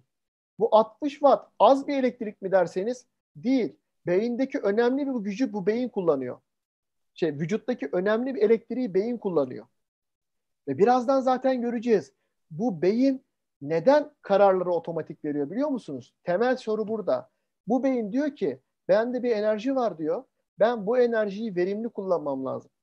Tasarruflu kullanmam lazım. Kendimi kontrol altında tutmam lazım. Beyni sahibi olan Ziya'yı hayatta tutmam lazım. Ziya'yı yaşatmam lazım. O yüzden Ziya diyor ben bu beyni sana bırakırsam sen bunu diyor mundar edersin diyor. Onu düşünürsün, bunu düşünürsün, çoluğu düşünürsün, çocuğu düşünürsün, hanımı düşünürsün, gelecek, geçmiş, memleket, tatil, para, pul derken ben seninle uğraşamam Ziya'cığım diyor. Yüzde beşi Ziya'ya veriyor. Ziya sen bununla oyalan diyor. Dert yap, keder yap, geleceği düşün, geçmişi düşün, ne düşünürsen düşün diyor. yüzde doksan beş kontrol bende diyor. Hadi derinlemesine gidelim. Bakın arkadaşlar, katılımcılar, dostlar, beyni yani bunların videoları var, oturup izleyebilirsiniz de beyin ameliyatından beyni çıkartıyorsun. Beyninin temel üç tane katmanı var. Bunlara isim vermişler. Eski beyin, orta beyin, yeni beyin. Alttan yukarı doğru gidiyor. Ve sürüngen beyin, memeli beyin ve insan beyni. Burası çok kritik. O, o e, sebeple burayı önyargısız dinleyin. İleride daha sonrasında sorunuz varsa e, buralarla meşleşecek, e, eşleşecek şekilde düşünün. Neden en alttakine sürüngen beyin demişler, eski beyin demişler Ziya Hocam, biliyor musunuz? Çünkü dinozorda da bu var. Yani ilk canlı olan sürüngenlerde de bu beyin var. Ve karar bölümü dediğimiz, karar almayı sağlayan amigdala diye bir şey var. Ben çok isim vermeyeceğim bugün. Çünkü işte o zaman çok havalı bilim adamı gibi konuşuyor oluyorum ama kişiler anlamıyor. Ama karar verme kutusu kara kutu. İnsanın kara kutusu burada. Bunun tam tepesinde. Şu kısım. Ben elimle gösteriyorum ama görmüyorsunuz. Sürüngen beyin, yani dinozor bile karar veriyor. Neye karar veriyor? Acıktığına, yemek yemesine, çiftleşmesi gerektiğine, e, tehlike var, beni öldürecekler, benim öldürmem lazım, yaşamam lazım, gündüz oldu, gece oldu, uyumam lazım, kalkmam lazım, dinlenmem lazım. E, sıcak suya girersem elim yanar, soğuk sudan içersem boğazım şişer. Yaşadığı bütün deneyimlerle aynı zamanda da işte yaratılış, ortada bir tasarım var, bir dinozor var, bir insan var, bir beyin varsa, neye inanırsanız inanın, bir tasarım varsa bir tane de tasarımcı var arkadaşlar. Tasarımcı bunu tasarlamış, yazılımsal olarak geliyor. Sonrasında da deneyimlediği şeylere göre değişiyor. Peki bakın değişim nerede? Değişim nerede biliyor musunuz Ziya Hocam? Siz de aynı şeyi izliyorsunuz. Ben de aynı şeyi izliyorum. Şu anda yüz üç kişi de beni dinliyor. Birazdan soru sorayım. yüz üç tane farklı cevap alabileceğim. yüz üç tane farklı düşünce alabileceğim. Sebep şu. Bu sürüngen beyin tek başına yer alsaydı bu sürüngen beyin özelliklerini birazdan göreceğiz. Bunda duygu muygu yok. Bu direkt e, hayatta kalmak için evet'i var, hayırı var, kaç kurtulu var. Bir üst beyin, yani bunu eski beyin denmesi, ilk tasarım bu arkadaşlar. Erkek gibi. Yaradan ne yapmış? Önce erkeği tasarlamış. Adem'i tasarlamış. Sonra üst model beyni biraz daha büyütmüş. Nöronları çoğaltmış. Kadınlar neden çok daha düşüncelidir? Kadınlardaki nöron sayısı da fazla. Sinaps sayısı fazla. Daha kompleks düşünüyorlar. Bütün bağlantıları daha fazla düşünüyorlar. Bir üst e, varlık olarak kadını yaratmış. Öyle söylüyorum ben. Sürüngen beyinden sonra bir üst olan memeliler yaratılmış. Maymun, orangutan, kedi, köpek, yarasa, hayvan, neyse. E, memeliler. Memeli beyinde ne var? Yani orta beyin dediğimiz. Ki bakın sürüngen beynin yaşı elli bin yıl, öbürünün yaşı beş bin yıl, öbürünün birkaç bin yıldan bahsediyor olacağız. Ee, şey milyondan elli bin yıla kadar gideceğiz. Arada dört milyon beş milyon yıl fark olacak gelişimde. Memeli beyin ne yapıyor? Ya orangutan, şempanze ne yapıyor? Biz oradan gelmişiz, evrim teorisine inananlar var ya, onun hareketi bizim hareketi gibi. Değil. Memeli beyinde ortağız. Memeli beyine e, tasarımda verilen şey şu, duygu. Yani alt tarafıyla birlikte çalışan bir duygu ve hissetme kısmı verilmiş. Annelik. Ee, bunlar çocuklarını alıyorlar, koruyorlar, ee, kolluyorlar, besliyorlar, öğrenebiliyorlar. Öğrenme dediğiniz şey de aslında içgüdü. Yani acıktığı zaman nasıl doyacağını, ee, tehlikeden nasıl kaçacağını, ama ne yapamıyor? Düşünemiyor. Şimdi biz ne diyoruz? Ya ben buna katılmıyorum. Benim kedim, köpeğim var. Ben onun işte e, duygusuz olduğuna inanmıyorum. Duygusuz değil zaten. Memeli, memeli beyine sahip. Duygu var. Düşünce yok. Düşünce de ne biliyor musunuz? Descartes'in yanıldığı de, şey, şey işte o. Sizin köpek şunu yapamıyor. İki tane tahtaya alıp birbirine bağlayıp oklayan yapamıyor. Tutkalla kağıdı alıp da bundan postit üretemiyor. E, iki tane tornavidayla çekici alıp vidayı alıp diye sıkamıyor. Çünkü ne yok onda? En üstteki e, insan beyni yok. İşte o kocaman kıvrımlı kıvrımlı. Kedinin, köpeğin, hayvanın e, beynini aldığında bu kadar kıvrım yok. Alttaki kısım var. İşte bizdeki o e, yüz milyar olayın döndüğü, kıvrım kıvrım olayın döndüğü yer ise insan beyni. İnsan beyninde ne var derseniz, insan beyninde düşünce sistemi var. Birazdan göreceğiz. Bu düşünce sistemini kullanmayacaksak neye yarıyor hocam? Sen diyorsun ki bize yüzde doksan beş aşağıda, o zaman bu yüzde beş için mi yaratılmış? Hayır. İşte olay orada güzelleşiyor. O yüzde doksan beşi karar verecek olan, tam bu görseldeki gibi düşün, damıta damıta. Düşünceden damıtılanı duyguyla birleştiriyor. Duygudan damıtılanı en son olarak aşağıya alıyor. Aşağıda kesin karar var. Aşağıda diyor ki ürün budur. Artık tartışma yok. yukarıdaki düşünmüş, ortadaki bunu bir duyguyla eşleştirmiş, aşağıya şu gidiyor. Ziya Kızıltan yirmi yıl mapus. Bu aşağıdaki düşünmüyor. Üstteki düşünüyor. Ziya haklı mıydı, haksız mıydı? Ortadaki düşünüyor ki ya Ziya'nın iki tane çocuğu var. Başka ceza mı versek? Ama en son kesildiğinde Ziya'cığım yirmi sene diyen arkadaş bu Sürüngen Bey. Hadi biraz onun da yolculuğuna çıkalım. Ya bu beyin ne güzel anlatıyorlar değil mi iletişim derslerinde, satışlarda? İnsan beyni ikiye ayrılır. Sağ beyin var, sol beyin var. Sağdakiler böyle, soldakiler böyle. Ah ah ah ah ah. O Aşkım Kapışmanın kitabında var. Başkasında yok. Bilimde böyle bir şey yok. Bakın arkadaşlar, bu bilim adamları söke söke, parçalaya parçalaya on binlerce e, insanı bilerek bile öldürmüş olabilirler. Parçalayıp parçalayıp canlıyken daha e, beyninin hangi noktasında bir şey batırırsak, beyninin hangi bölgesine elektrik verirsek bir şey vardır diye oturup beyni, burada otuz iki parçaya, bunun daha kompleksi de var arkadaşlar. Her birinin de ismi var. Broko alanı, profitüler konteks alanı, premotor alanı, işte asosiyasyon alanı, Wernicke alanı.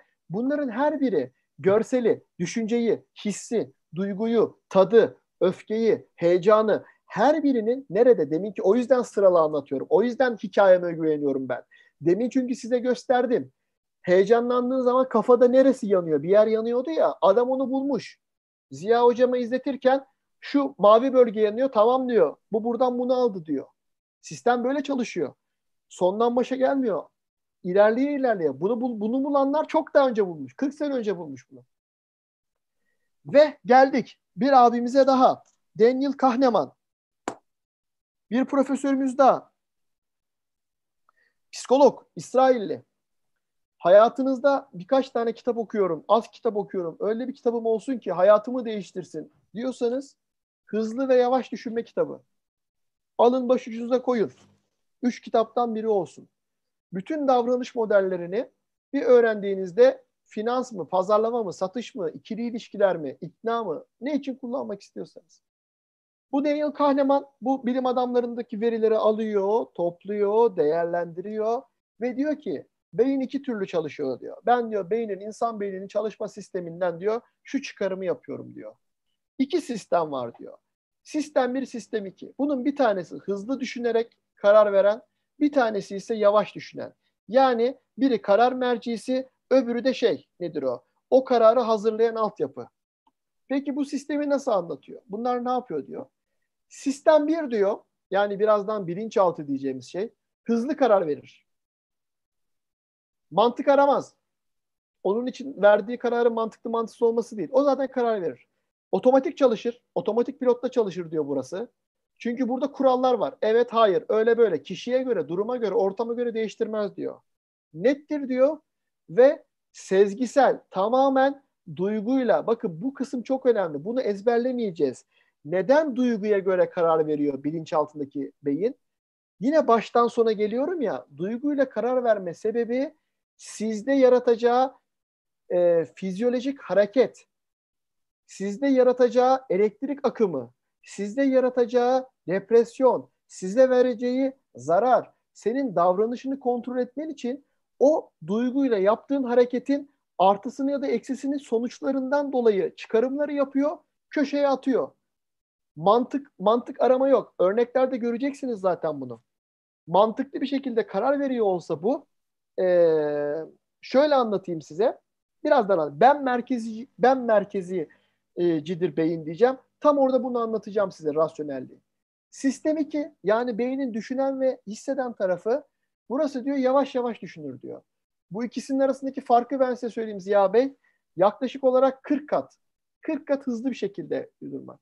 Bilinçli, yani vermiş olduğu kararı, yapacağı şeyin e, düşünür, tasarlar, insanın farkı. Çabalar diyor problemi çözmek için. Kararsızdır diyor. Sürekli alternatif geliştirir diyor. Neden? Çünkü işlem, işlemci var içeride. Öyle mi olsun, böyle mi olsun, şöyle mi olsun, böyle mi olsun. A'yı mı alayım, B'yi mi alayım? Ayşe ile mi evleneyim, Fatma ile mi evleneyim? Evleneyim mi, evlenmeyeyim mi? Boşanayım mı, boşanmayayım mı? E, A malını mı alayım, B malını mı? Ucuzu mu alayım, pahalı mı alayım? Sistem ikide geçiyor. Buna bırakırsan hiçbir şey alamazsın. Evde kalırsın, mal da alamazsın, aç kalırsın, ölürsün zaten. Peki, e, bu çalışma, Daniel Kahneman'ın bu çalışması e, bir finans modeli haline, bir davranış modeli şeklinde oluşuyor ve beklenti teorisi diye bir teori yaratıyor. Diyor ki beyin bilinçaltındaki kendi kararını beklentisine göre rasyonelleştirme oluşturuyor. Bakın beyin yakan noktayı söylüyorum. Ziya Hocam, sizi bile ilk defa duyuyorsanız tüyleriniz diken diken etsin.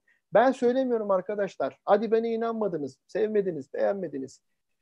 Diyor ki yüzde doksan beş dediği kısım burada başlıyor. Geri geleyim. Süzülerek gitmiyor diyor. İlkel beyin kararı veriyor diyor. sıfır nokta beş saniye içerisinde de diyor sistem iki, yani duygu ve düşünce kısmı verilen bu karara göre duygu ve rasyonelite oluşturuyor diyor. Anlatabildim mi Ziya Bey? Şu an seksi gördüğüm için size anlattıysam herkese anlattığım gibi düşüneceğim. Ee, sen kararı ver, vermişsin zaten diyor. Ziya'cığım diyor, sen markette A'yı mı alacağım, B'yi mi, ucuz deterjanı mı alayım, pahalı deterjanı mı alayım diye ikileme düştün ya diyor. İlkel beyin seni zaten kurtardı diyor. Ucuz deterjan almaya karar verdin sen diyor. Sonra diyor elden ele dolaştırıyorsun, arkasını okuyorsun, fiyatlarına bakıyorsun, internetten chat yapıyorsun, kullanıcı yorumlarını okuyorsun, etiket ambalajına bakıyorsun ya. Orası sadece sistem iki, sen mutlu ol diye işi rasyonelleştiriyor diyor. Senin ne alacağın baştan belli diyor. Çünkü o kadar fazla elektrik yakacak zamanım yok Ziya'cığım diyor. Bunlar boş işler diyor. Deterjan hangisini alırsan al. Bizim seni çok tutmamız lazım hayatta. Bunları geç diyor. Al bir deterjanı, yürü git diyor. Patrick Rönweiss, Fransız yazar ve e, stratejist. Ulan bu kadar bilim adamının içerisinde diyor, herkes diyor oturmuş bunu akademik makale yazıyor diyor. Yeter diyor ya, bu işi paraya çevirelim diyor Ziya Hocam. C S Brain diye bir tane şirket kuruyor. Nöropazarlama araştırması şirketi diyor. Ben diyor tüketicilerinizi araştırayım diyor. Çıktılar vereyim diyor. Siz diyor bam bam bam. Ve bu adam e, yedi sene içerisinde bir buçuk milyon bir buçuk milyar dolarlık e, bir e, fonu yürüten e, şey haline geliyor. Yani Unilever de buna gidiyor, Nestle de buna gidiyor, Pepsi de buna gidiyor. Bütün firmalar buraya gidiyor. Zaten ondan sonra Türkiye'de de dünyada da onlarca, yüzlerce e, pazar araştırma şirketi, nöro pazarlama şirketi göreceğiz. Türkiye ilk gelişi iki bin üç iki bin on dört yıllarında bizim de Altınbaş Üniversitesi'nde e, hocamız hocalık yapan e, genç doçent doktor Yener Girişkin'in kurmuş olduğu şirket. Daha altı yedi yıllık bir şirketten bahsediyoruz ve bir elin sayısını geçmeyecek kadar da diğer nöropazarlama araştırma şirketleri var. Bu Patrick Rönweiss yapmış olduğu araştırmalarda ortaya şunu koyuyor hocam. Ve bunun bir kitabı var. Bu piyasada en çok satılan Nöromarketing, tüketicinin beynindeki harekete geçiren noktayı bulmak. Bizdeki arkadaşlar da bu kitabı alıyor, okuyor. Ondan sonra e, beş milyara eğitim verip kitabın aynısını anlatıyor. İnsanlar da okumayı sevmedikleri için maalesef oh ne güzel anlattı diye gidiyor.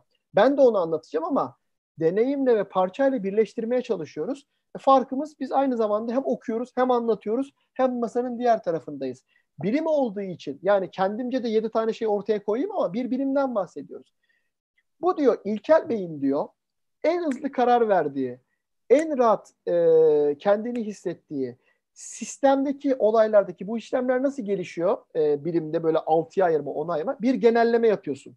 Yani bütün maddeleri çıkartıyorsun, onu onunla eşleşiyorsun, onu onunla eşleşiyorsun. Her birinin bir istatistiki e, mantığı da var. Sonra bu altı tane bölüme getiriyor. İlkel beyin ben merkezcidir diyor. İlkel beyin zıtlıkla çalışır diyor. İlkel beyin somut veriyi alır diyor.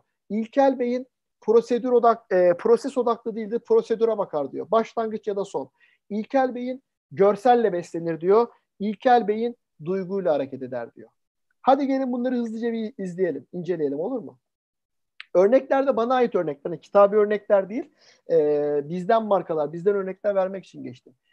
İlkel beyin diyor ben merkezcidir. Bunun amacı neydi Ziya Hocam? Kendini korumaktı değil mi? Ben merkezciden şunu anlıyoruz. Demin ne dedim? Birazdan anlatacağım dedim. Ee, neden kendisini düşünüyor? Şöyle bir araştırma var hocam, yapılıyor. Ziya Hocam diyorlar, bir yerde bir tren bekliyorsunuz, tren istasyonunda. Tamam mı? Karşıdan da tren geliyor. Bu hikayeyi duymuşsunuzdur. Yani çok yerde anlatılan bir e, araştırma şeyi. E, ve siz ileride şunu görüyorsunuz. Tren korna çala çala geliyor. Duramayacak. Ve trenin ilerlediği yolda üç tane inşaat işçisi çalışıyor. Şey, on tane inşaat işçisi çalışıyor. Tren on tane inşaat işçisini ezecek ve siz de izleyeceksiniz. Fakat tam yakınınızda trenin makası var. Makas dediğimiz ne arkadaşlar bilmeyenler için? Hani yol ikiye ayrılıyor. Siz o makası çekersiniz. Tren daha gelmeden yan yola girecek. Fakat o yan yolda da çalışan üç tane işçi var. Sana soruyorlar Ziya Hocam. Diyorlar ki o makası çeker misin? Yani on kişinin ölümünü kurtarmak için üç kişiyi feda eder misin? Soruyorum sana hocam. Böyle yap. Sesin yok çünkü. Mantık olarak yaparım. Yap. Hocam çoğunluk yaparım diyor. Neden? Bir tane kolu çekeceksin. Beyni şunu yapıyor. on kişi yerine üç kişiyi kurtaracağım. Süper. Tamam diyorlar. İkinci adıma geçiyorlar. Diyorlar ki bak istasyonun başında da bir tane şişko adam var benim gibi. Adamı itersen diyor yola. Adamı tren yoluna düşürürsen diyor tren rayına. O adamı tren ezecek diyor. O ilerideki noktaya kadar duracak diyor. Ne üç kişi ölecek ne on kişi ölecek. Bir kişi ölecek diyor. Yapar mısın hocam? E şimdi matematik hesabına dönünce bir kişi... Ben sana hissini daha... soruyorum. Yapar mısın? Bak demin hiç matematik hesabına girmiyordun. Demin lap diye öldürdün bir şey. Demin lap diye cevap veriyordun. Abi, bu, hocam bunda, yapamıyorlar zaten. Rahat ol. Çünkü adam kendini uzak katil hissediyor. Çünkü senin de içine girip bir insanı itme var. Öbür tarafta kurtaran bir kişiliğe girerken orada insanı itme durumuna geliyor.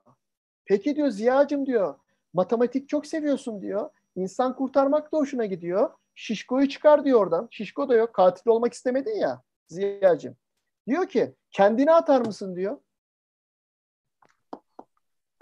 Bunu kimse yapmaz herhalde. Niye an, an, peki? An, an, ancak orada senin böyle çok sevdiklerin, uğruna ölmek isteyeceğin kişiler olursa yaparsın gibi geliyor. Heh hocam oradaki diyor ki senin annen baban diyor çocuğun atlar mısın diyor hadi atla bakayım diyor. Ne o oluyor zaman biliyor yaparsın. Musun? İşte yapamıyorsun hocam. Depremden çıkıyorsun böyle haldır al çünkü senin gönlün yapmak istiyor ama senin beynin deprem olduğu zaman ilk kendi kişini kurtarmak için seni bir dışarı atıyor. Sonra dışarıdan televizyona röportaj veriyorsun. Ne olur içeride annem var, babam var, çocuğum var çıkarın diyorsun. Çünkü bu senin kontrolün altında değil. Öyle bir şok anında beyin otomatik sistemden seni kurtarıp dışarı atıyor. Arkandan köpek koşarken sen yanındaki ne oluyor? Sevgilin nereye geziyorsun? Köpek avlıyor. Bırakıp kızı kaçıyorsun. Trafik kazalarında bakıyorlar. yüzde seksen oranında kaza yapacak olan şoför direksiyonu sağa kırmış. Sana sorsam yanında hamile bir eşin var. Çocuğun oturuyor yan koltukta. Trafik kazası anında direksiyonu nereye kırarsın? Sen bana diyeceksin ki tabii ki sola kırarım. Beyin sana buna izin vermiyor ki. Daha önceden davranıyor dedik. Seni kurtarmak için sağa kırıyor. Bakın yorumla konuşmuyorum. Veriyle konuşuyoruz. Bilgisayar şeylerle konuşuyoruz. Ee, bilimsel şeylerle konuşuyoruz. Olay bu. Çalışma sistemi bu. Bu kendini koruyor. Bencil bu. Kendinden başkası umurunda değil. O sebeple sen pandemi var dediğinde, sokağa çıkma yasağı olacak, virüs var dediğinde Ziya evde bir kişi yaşıyor. Hadi bir kişi daha olsun, iki kişi yaşıyor. Günde iki kere tuvalete girse, her tuvalete girdiğinde dört tane yaprak tuvalet kağıdı kullansa, Ziya'nın bir haftalık sokağa çıkma durumunda ya da bir aylık durumda kullanacağı e, tuvalet kağıdı sayısı dört. Ama Ziya hocam bütün dünya otuz ikili altmış dörtlü tuvalet kağıdı aldı. Gel bana anlat şimdi. Beşer kiloluk un aldık. Dörder litrelik şey, kolonya aldık. Ya ben iki şişe kolonya aldım. Bir buçuğu duruyor. Her gün de sıkıyoruz oraya buraya. Beyin rasyoneliteyi unutun. Beyin karar verme gerektiği zaman bu kadar. Ve acil durumda o yüzde beşi de kullanmıyor. Rasyonelite geliyor. Sonra ama sen ne diyorsun? Adam çıkmış aşağıda lupo almış. O adam lupoyu bilerek mi aldı? Sen beş bin kişinin maskeyle dolaş, ödün e, şeyine karışsın. Bir paket Marlboro almak için beş bin kişinin içine giriyorsun aşağıda. O an düşünüyor musun rasyonel olarak? Düşünmüyorsun. Çünkü bu ben, ben merkezci beyin sadece kendisinin faydası için, kendisine değer katacak bir şey için var. Bu anlamda biz bunu nasıl kullanırız pazarlamada? Konumuz pazarlama, satış, ikna ya. İnsanlara kendimizi anlatmayacağız. Benim markam çok iyidir. Valorem Team harika kaliteli bir eğitim merkezidir. Onur Tuğman harika bir danışmandır. Snickers çok güzel bir çikolatadır. Arkadaşlar bu çalışmıyor. Maalesef yüzde doksanı da dünyanın böyle yapıyor. Biz de böyle yüzde on bilen e, kişiler karizmatik, zeki geliyoruz. Ulan adam ne dese çıkıyor diyor. Hoşumuza gidiyor. Oh bize para veriyorlar. Ya ben demiyorum ki sistem bu zaten. Ziya'cığım, beynin senin kendini kurtarmaya. O zaman ne diyorum ben sana? Açken sen sen değilsin. Açlığını yok et diyorum. Bak mesajı direkt sana yolluyorum. Onur Tuğman'ın nasıl bir danışman olduğu önemli değil Ziya'cığım. Eğitimini falan boş ver. Senin şirketine gelirim. Sana üç ayda yüzde on beş kar elde ettiririm. Bak o zaman senin dikkatini çekiyorum. Benim eğitimin bir önemi kalmıyor. Koç, ben senin o sınavı kazanmanı sağlarım. Ben senin kar oranını yüzde on iki arttırırım. Adam o zaman beyin algılıyor. Öbür türlü ah Leyla. İki. Çok madde var da o yüzden ve on bir buçuğa on bir çeyreğe yetiştireceğim ben. Zıtlık. Beynin, bakın şu an biz neyi şey yapıyoruz? İlkel beyin nasıl hızlı olarak karar verir? İlkel beynin en hızlı özümsediği şey. Bunları bulmaya çalışıyoruz. Adam bunları çıkarmış. Ben bulmadım. Ben özdeşleştiriyorum ve pazarlama reklam dünyasıyla kendi profesyonel ve deneyimlerini birleştirip size aktarıyorum. Zıtlıkla çalışır diyor. Be bu e, ilkel beyinde öyle mi böyle mi? Duygu yok, düşünce yok. O zaman ne var? Evet var, hayır var. Fayda var, zarar var. Önce var, sonra var. Riskli var, güvenli var. Onlu var, onsuz var. Eşli var, eşsiz var. Hızlı var, yavaş var. Kayıp var, kazanç var. O zaman bu beyin böyle çalışıyorsa ben Ariel deterjan olarak lekeleri harika çıkartıyorum. Ben Ariel deterjan olarak e, şunu yapıyorum. Eee Benim e, uçağım çok iyi, benim arabam çok iyi. Yine hiçbir şey ifade etmiyor. Ne yapıyorsun biliyor musun? Bunu yapmak istiyorsan. Reklamcı pazarına. Git biriyle kıyasla. Bu arada neyle kıyaslarsan kıyasla. Hiçbir zaman beyninizde şunu sormuyorsunuz. Diğer deterjanlara göre daha iyi yıkıyor. Ulan hangi diğer deterjan? Ariel'le Omo'yu mu kıyasladın? Tursilmati'yi mi kıyasladın? Diğer şampuanlara göre daha şey. Diğer diş macunlarına göre daha beyaz. Ben diğer danışmanlara göre yüzde on iki daha iyi sonuç alıyorum. Ben bunu dediğim an, Ziya hocam sen şeyi düşünmüyorsun. Lan öyle mi? O kafaya ben onu bir mıhlıyorum, tamam mı? Ulan bu adamın iddiası senin kafandan çıkmıyor. Ve ben diyorum ki benim danışmanlığım on bin T L. Diğerinde böyle iddialı bir laf yok, gelmiş bir saat kendini anlatmış. O da beş bin lira istemiş. Ziya hocam senin tek hayalin ne biliyor musun? Ya ben bu Onur Tuğman'ı beş bine bağlayabilirsem nasıl mutlu olurum? Ben de bunu bildiğim için zor bağlarsın Ziya'cığım diyorum. beş bine anca bizim e, çakmaları bağlarsın diyorum. Neden?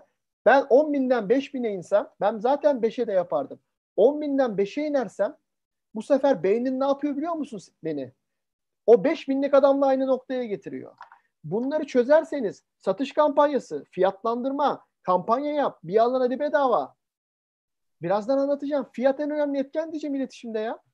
Sen on liralık malı beş liraya indirdiğinde mal bitti, o mal artık beş lira. on lira diye bir şey yok. Kimi kandırıyorsun? Kendini kandırıyorsun. Yok. İlkel beyin somut beyine göre karar verir. Somut beyin onun çalışmasını çok hızlandırır. Somut veri. Neden? Çünkü kesinlik içeriyor. Net, içeride düşüneceği, duygu kuracağı, riskli olan bir şey yok. O sebeple sen dersen ki biz Valorem Team olarak müşterilerimize esnek çözümler sunuyoruz. Biz müşterilerimize yapmış olduğumuz şeylerde bütünsel yaklaşımlar yapıyoruz. Ben bunu yazan reklam yazarını tekme tokat ajanstan kovuyordum yıllarca. Oğlum edebiyat dersi değil diyordum burası. Makale yazmıyorsun, hikaye kitabı yazmıyorsun, bana şiir yazmıyorsun. Tüketiciye konuşacağım. Bütünsel yaklaşım ne? Esnek çözüm ne? Kıçından kelime atma bana. otuz dakikada pizzan kapında. Fiyatı ne kadar? on dört doksan. Boyu ne? Orta boy. Bitti. Sonra sen yemeğe gidiyorsun. Bütün dünya fast food yiyor. Bütün dünya neden fast food yiyor biliyor musun? Çünkü ulan kebapçıya gittim. Sıra mı var? Benim kebap gelecek mi? Benim mal gelecek mi? Bir saatlik öğlen arasında çıkmışsın. İskenderci'ye gitmişsin A V M'deki. Demişsin ki benim İskender'imin üstüne yoğurt koymayın. Hayatta herkes yaşadı bunu. yirmi dakika beklemişsin. Zaten yarım saat içinde kalkman lazım. Hop İskender'in bir geliyor üstü yoğurtlu. Herkes yaşamadı bunu. Adana diyorsun Urfa geliyor. Lahmacun diyorsun acısız diyorsun acılı geliyor. Bilinmezlikler var. Adam fast food'da öyle bir şey yok. Ahanla diyorsun menü üç. Aa bunu istiyorum. Konuşmana göre Cem Yılmaz diyor aha aha. Menü ikiyi istiyorum. Hamburger orada. İçinde domatesi görüyorum. Şeyi görüyorum bilmem ne. üç dakika sonra da elime alacağım yiyeceğim. Yemek sepetine girersen ben ne yemek söyleyeceğim karnım acıktı dersen ve kafanda bir fikirle girmezsen A bir dakika içerisinde kendini pizza ya da lahmacun söylerken, hamburger söylerken bulursun. B, yirmi beş dakika boyunca yemek söyleyemezsin. İçeride makarna yaparsın. Net. Hiç tartışmaya, düşünmeye gerek yok. İskender mi yesem, döner mi yesem, kumpir mi yesem derken kendini bir anda şey e, Güllüoğlu, oradan da kampanya gelir. Jumbo fırsat diye. Kendini baklava siparişi verirken bulursun. Dondurma mı? Beyin. Çünkü birinci dakikada dedi ki Ziya, senin karnının açlığını yemişim. Sende karar yok. Beyin başka bir şey çalışmaya gitti. Beynin sana verdiği mesaj şu. Ziyacığım, pizza söyleyeceksin. İstiyorsan on beş dakika sonra söyle. Sen on beş dakika sonra yine pizza söylüyorsun. Beyin prosesle uğraşmıyor diyoruz. Yani öyle mi oldu, böyle mi oldu, o öyle gelişmişti. O zaman kiraz mevsimiydi, e, günlerden kırmızıydı. E, biz Ziya ile ağla başladık. Beyin diyor ki, babacığım benim için en önemli kısım ne? En duygu yoğunluğunun yaşandığı, beynin en patladığı noktaya ben onu alırım diyor. Başlangıç ve son odaklıdır diyor. O yüzden sen bir reklam yapacaksan, bir iletişim yapacaksan, bir sunum yapacaksan, bir film yapacaksan, başı çok iyi olacak, sonu çok iyi olacak. Ortasının hiçbir şey yok. Ben bir saat kırk beş dakika konuşacağım bugün, bir buçuk saat. Bir başta adamın kendi anlattığı hikayeyi anlayacaksınız, hatırlayacaksınız. Ee, bir sonda adam sizi beyne nasıl hazırladı? Çünkü çektiği içine üçkağıtçı. O da biliyor işi. Eğitimci. Bir de sonda bir şeyler söyledi. Arası da vallahi güzeldi diyeceksin. Cem Yılmaz diyor çıktıktan sonra, esprileri hatırlıyor musun diye. Vallahi çok güldük, çok eğlendik. Çünkü beyin onu alıyor. Hafızayı onu alıyor. Hepsini nasıl alsın? Bunun da bir kapasitesi var. O yüzden Godfather'ın bir sürü serisi var. Dünyanın en çok izlenen filmi. I M D B'de bir numara. Anlat bakayım Ziya'cığım filmi diyorum. Baba var mafya, kızının düğünü var başta, kedi kovalıyor, adam kesiyor. Bruce Willis'in altıncı his yine en yüksek filmlerden biri. Dünyada en çok kişiye. Filmi hatırlar mısın? on tane sahnesini yaz. Yok. Tek hatırladığın şey ölü insanlar görüyorum. Adam aslında ölüymüş. Çünkü geri kalanın beyinde bir şey yok. Pazarlamada bunu nasıl yapacaksın? Bakın bunu zaten yapmasan dünya sana yaptırıyor. YouTube on beş saniyeydi, sekiz saniyeydi, üç saniyeye indi, dört saniyeye indirdi reklam geçişlerini. Ve reklamcılara diyor ki, arkadaşlar diyor, ilk bir buçuk saniye, iki saniyede diyor, yüksek bir müzikle girin, hemen marka ve logonuzu gösterin, ambalajınızı gösterin, varsa mesajınızı verin. Neden? Çünkü Ziya diyor, üçüncü saniye geldiğinde geçiyor diyor videoyu, izlemiyor diyor. Başta yakalarsan, çok yüksek bir tempoyla beyne verdiğin şeyi, adrenalini, ondan sonra devam edebiliyor diyor. O sırada da takibi sağlamak için bir hikaye yarat diyor. Duyguyu yoğunlaştır diyor. En sonunda yeniden diyor patlat bir şeyi. O zaman diyor Ziya duyguyu alır diyor. Devam ediyorum. Bu kısa beyin görsel odaklı. Görselle çalışıyor. Oo, benim biraz daha zaman lazım. Görselle çalışıyor. Görsele göre uyum şey veriyor. Eski beyin görsel. Neden eski beyin görsel? Çünkü ilkel beyin dinozorda da var dedik ya. Yani milyon yıllık bir beyinden bahsediyoruz. Bu yazıyla çalışıyor olabilir mi? E, sesle çalışıyor, dille çalışıyor olabilir mi? Yazı kaç yıldır var? Kaç bin yıldır var? Dil kaç bin yıldır var? O yüzden ilkel beyine giden verilerin yaklaşık yüzde sekseni en hızlı şekilde, kırk kat hızlı deniyor bu da. Çünkü e, görsel nöronlar direkt sürüngen beyine e, bağlı. Görsele göre hareket ediyor. Bakın bununla ilgili olarak bu adam ödül alıyor. Olay ne biliyor musunuz? Hızlıca anlatayım. Biraz hız lazım bana şu an. Tempo lazım. Ee, Amsterdam havaalanı e, sidik kokusundan geçilmiyor. Büyük bir şikayet var. Sebepleri tartışılır. Oradaki çünkü tuvalet ortamı da öyle. İnsanların e, zaten sokağa işiyor. Düz duvara işiyor. İçki içme oranı çok yüksek. İnsanlar kilolu. Birçok sebebi var. Erkekler tuvaletinde bu pis suvarda her tarafa taşırdıkları için kokular sıkıyorlar, ürünleri değiştiriyorlar, geniş duvarlar yapıyorlar. Bu sorunu çözemiyorlar. En son davranış bilimcilere gidiyorlar. Diyorlar ki ben bu insanların davranışını nasıl değiştiririm? Türk bir davranış bilimciye gitseydin işin kolaydı. Duvara yazardın. Bulmak istediğin gibi bırak. Temizlik imandandır. Burayı pisleten evini de pislettir. Kendi evin gibi düşün. Bu adamlar diyor ki ya ben bu adamın ille de buraya işemesini istiyorsam ben oraya görsel bir şey koyayım. Erkek milleti zaten ilkel beyin yaratılıştan dolayı avcı. Avcıyız çünkü biz. Kadın toplayıcı, erkek avcı. Oraya koyduğum şeyi vuracağım diye istediğim yere yapar diyor. Bundan öncesinde kelebek koyuyorlar Ziya Hocam. Erkek avcı, onu da vurmak istiyor. Kelebeğe kıyamıyor naif hayvan diye sağına soluna ateş ediyor. Sorun çözülmüyor. Bak beyinde çünkü kelebek öyle. Bu sineği bir koyuyorlar hocam. Allah, şu anda hani erkekler beni anlıyor. Bizim tuvaletlerimizde kale var, top var. Onunla oyun oynuyoruz orada yaparken. Amacı ne? Sen orada eğlen diye değil. Sağa sola işeme diye. İşte İlkel Bey'ine sen bu anlamda görsel mesaj verirsen, yapmış olduğun çalışmada, yapmış olduğun durumda bir kişiye sunum mu yapıyorsun? Hemen çıktılarını vereceksin. Renkli renkli. Şu siyah beyaz çıkışı veriyorlar ya, gırtlaklayasım geliyor insanları. Renkli çıkış vereceksin. Renklerle göstereceksin. Ekranı açacaksın. Ya sunum anlatıyor. Ee, hocam buradaki sunumlarda da vardı. Ya ben iki saat seni nasıl dinleyeyim ya? Bir tane PowerPoint, bir tane görsel koy oraya. iki buçuk saat oturuyor. Ekrandan onu izlememi bekliyor. Ben burada niye altmış slide koydum? Takip edeceksin. Bu slide bir dakika sonra bakmayacaksın. Bir dakika sonra ekrana bakışın gidecek. Ağaca bakacaksın, tavana bakacaksın, orana bakacaksın, ışığa bakacaksın. Bende öyle bir şey yok. İki saniye işemeye gidemezsin. Ben beş slide geçerim. Aklım burada kalır. Bunu yapman lazım ikna etmek için. İlkel Bey'in duyguyla çalışır diyoruz. Bir duygu yaratmışsan markayla, ürünle, anla ilgili olarak İlkel Bey'in hafızada bunu tutar. Nedir bu? Ya bakın reklamda kullanılışı. Anne eli değmiş gibi bisküvi. Çalışıyor mu? Ya tüm dünyada çalışıyor. Annenin çorbası gibi hazır çorba satıyor adam. O duyguyu bir elde ediyor. Reklamlarda hala bunun üzerine gidiyor. Coca-Cola nedir? Mutluluk içeceğidir. Omo nedir? Omo bir deterjan değildir. Kirlenmek güzeldir. Annelerin en iyi yardımcısıdır. Net mi? Net. Hayatın gerçeği bu. Beyin o duyguyla onu eşleştiriyor ve bu duygu ne kadar daha güçlü olursa, ne kadar e, beyinde ikna edici şekilde kalırsa biz o kadar o duyguyu, e, o kararı daha fazla tekrarlıyoruz. Haydi bakalım. Şimdi maddelere giriyoruz. Beynin çalışma yapısını anladık. Sürüngen beyin neye adapte oluyormuş? Neye göre daha hızlı karar veriyor? Bunun bilimsel altyapısı ne? Davranışlarımızı, düşüncelerimiz mi belirliyor? Ya bugün ben bakın aynı zamanda koçluk yapıyorum. Koçluktaki birinci ilke. Yani burada şu an altmış beşinci sunumda mıyız Ziya Hocam? En az otuz beş tane sunumda ne vardı? Everest vardı, buzdağı.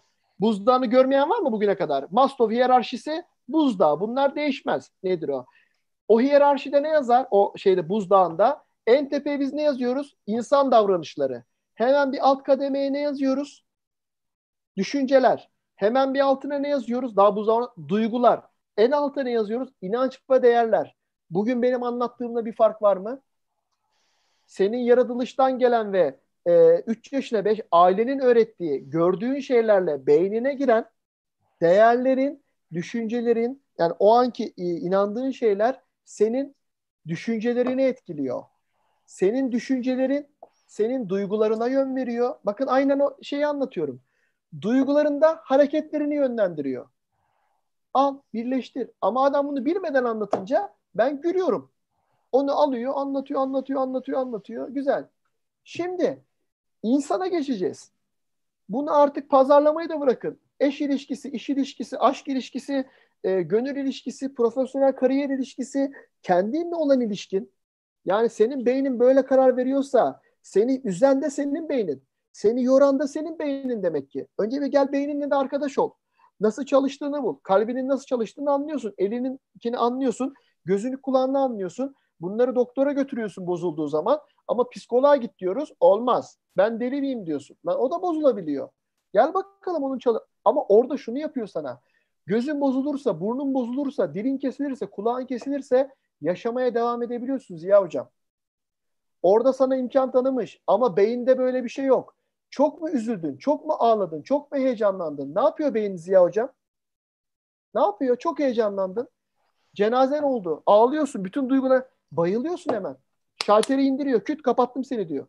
Sen diyor error vereceğim diyor. Birazdan su kaynatacağız biz. Belli diyor. Sen makine yakmadan ben şalteri kapattım diyor. Ölümcül derecede zarar görüyorsun. Bakın arkadaşlar bunu beyin yapıyor. Bana inanmıyorsanız tıp doktoruna sorun. Bitkisel hayat. Beyin tamamen şeyi kapatıyor. Elektrik akımını kesiyor. Kendine bir tane kullanacağı kadar elektrik akımı alıyor. Bununla bütün vücudu yeniden çalıştırmaya çalışıyor. üç ay, dört ay, altı ay, beş sene, on sene. Schumacher kalkamadı on yıldır. E, tiyatrocu adam kalkamadı hala. Beyin alttan alttan yeniden seni oluşturmaya çalışıyor. Robocop gibi. Hadi bakalım. Girelim. Onur hocam, diğer Onur hocam. diğer eğitimler herhalde paydos verdi. Bizim sayımız şu anda üç yüzü geçti, dört yüze gidiyor. Hızla artıyor. Hocam rekor kaç demiştin? Rekoru kırmamız lazım. Valla dört yüz ellileri görmüştük Hülya Hoca'yla ama şu anda enteresan bir şekilde çok hızlı artıyor sayımız. Dediğim gibi diğer eğitimler paydos verdi galiba hocam. Oh, hocam olabilir. Saat e, tabii on birde eğitimler bitiyor. Bizim öğrencilerin de bitiyor. Bu arada benim davet ettiğim herkes Instagram'da şey vardı yirmi bir otuzda. Öyle bir saat ki bu yirmi bir otuzda şey saati nedir o? Instagram'da yayın saati. Ee, yeni gelenler de hoş geldiniz. Hiçbir şey kaçırmadınız. Ee, bir saattir anlatıyoruz. Ee, daha yeni girişteyiz falan dermişim. Şimdi bakın. Beyin diyoruz. Bu sistem yani bilgisayarın işlemcisi beyin. Diğer gördüğümüz şeyler vücut. Şu an karşınızda bir bilgisayar var ya da telefon. İçeride bir işlemci anakart var. Bütün işi o yapıyor değil mi? Bizde de beyin yapıyor diyoruz. Peki e, siz bilgisayara ne giriyorsunuz? Veri giriyorsunuz. Doğru mu? Bir veri giriyorsunuz. O veriye göre de ondan çıktı istiyorsunuz. En basit şekilde anlatmaya çalışacağım. Beyin de böyle çalışıyor. Beyin verileri alıyor. Bu verileri içeride işletiyor, işletiyor, işletiyor. Peki neyle işletir? Bilgisayar neye göre işletiyor hocam? İçerideki yazılıma yazılan koda göre işliyor. Doğru mu? Beyin evet. de neyle işleyecek bunu? İçerideki bilgi ve deneyime, duyguya göre işliyor. Ben köyde büyümüşüm. Köpekle oynaya oynaya büyümüşüm. E, ağaçtan kurtlu hayvanı yiyerek büyümüşüm. Doğayı, yeşili, maviyi, dört mevsimi yer, e, yaparak büyümüşüm. E, gece karanlıkta kalmışım. Benim korktuğum şeylerle. Sen İstanbul'da Bağdat Caddesi'nde an, annenin yanında büyümüşsün. Hiç bakkala bile gitmemişsin. Köpek gördüğünde annen seni tutmuş kolundan çevirmiş. Şimdi o da köpekten korkar. O da köpekten korkar mı? Hayır. Herkesin o yaşayışı zaten bir de genetikle anneden babadan da gelen bir şey var.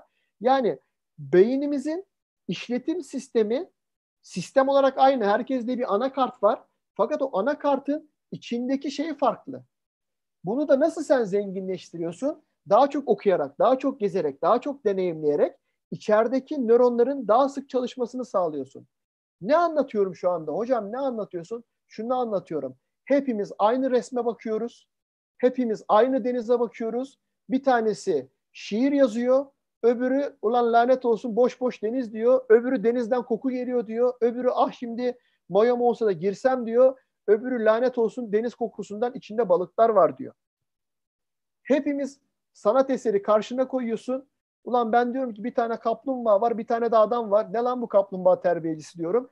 Öbürü ondan otuz beş sayfa makale yazıyor. Öbürü altı yüz sayfa kitap yazıyor. Şu anda üç yüz kişi, dört yüz kişi Onur Tuğman'ı dinliyor. Herkes benim anlattığımla ilgili olarak beyne tek bir veri gidiyor. Ben tek bir şey konuşuyorum. Tek görsel, tek söylem. Veri tek. Veri herkesin beynine aynı giriyor. Fakat herkesin beynindekiyle birlikte harmanlandığı için kendi deneyimiyle, kendi bilgisiyle, kendi düşüncesiyle İçeride o bilgiyi kat etmek için düşünüyor, duygulaştırıyor, aşağı bir şey gönderecek, katı bir şey. Bu herkesle farklı gidiyor. Kimisi sempatik diyor, kimisi bilgili diyor, kimisi ukala diyor, kimisi şey diyor, kimisi aa ben bu bilgiyi sevgilimde kullanırım diyor, kimisi ben bunu üç sene önce yaşamıştım diyor, aa beni anlatıyor diyor, aa annemi anlatıyor diyor, aa bu benim işime böyle yarar diyor, ben bundan daha çok para kazanırım diyor. Herkes bu algı ve aktarma kısmını beyinde bu şekilde yansıtıyor. Buyurun YouTube'dan hocam. Murat Bey diyor ki adam bayağı güzel anlatıyor diyor. Hangi Murat? Kaçıncı Murat hocam? Dördüncü Murat mı? Murat Nuri isminde bir kullanıcımız. Siz bunu anlatırken adam bayağı güzel anlatıyor dedi. Onun aklından da bunlar geçiyor demek ki. E, teşekkür ederim. Siz yazın. Yazabilen arkadaşlar yazsınlar. Biraz motive edin. Yorulduk, terledik. Şimdi gelelim. Peki biz bunları bakın aktarma ve algılama e, bu ayrıca bir eğitimde anlatıyorum ama herkes anlatıyor. Görsel insanlar, işitsel insanlar. Olay şu. Arkadaşlar o slayta geri geleyim. İnsanlar bu yaşadıkları deneyimlere göre, yaratılışlarına göre, içinde bulundukları kültüre göre görsel, işitsel ve dokunsal olarak yani tadarak, hissederek, dokunarak alttaki kısımda beş duyumuzla içeri veri gönderiyoruz.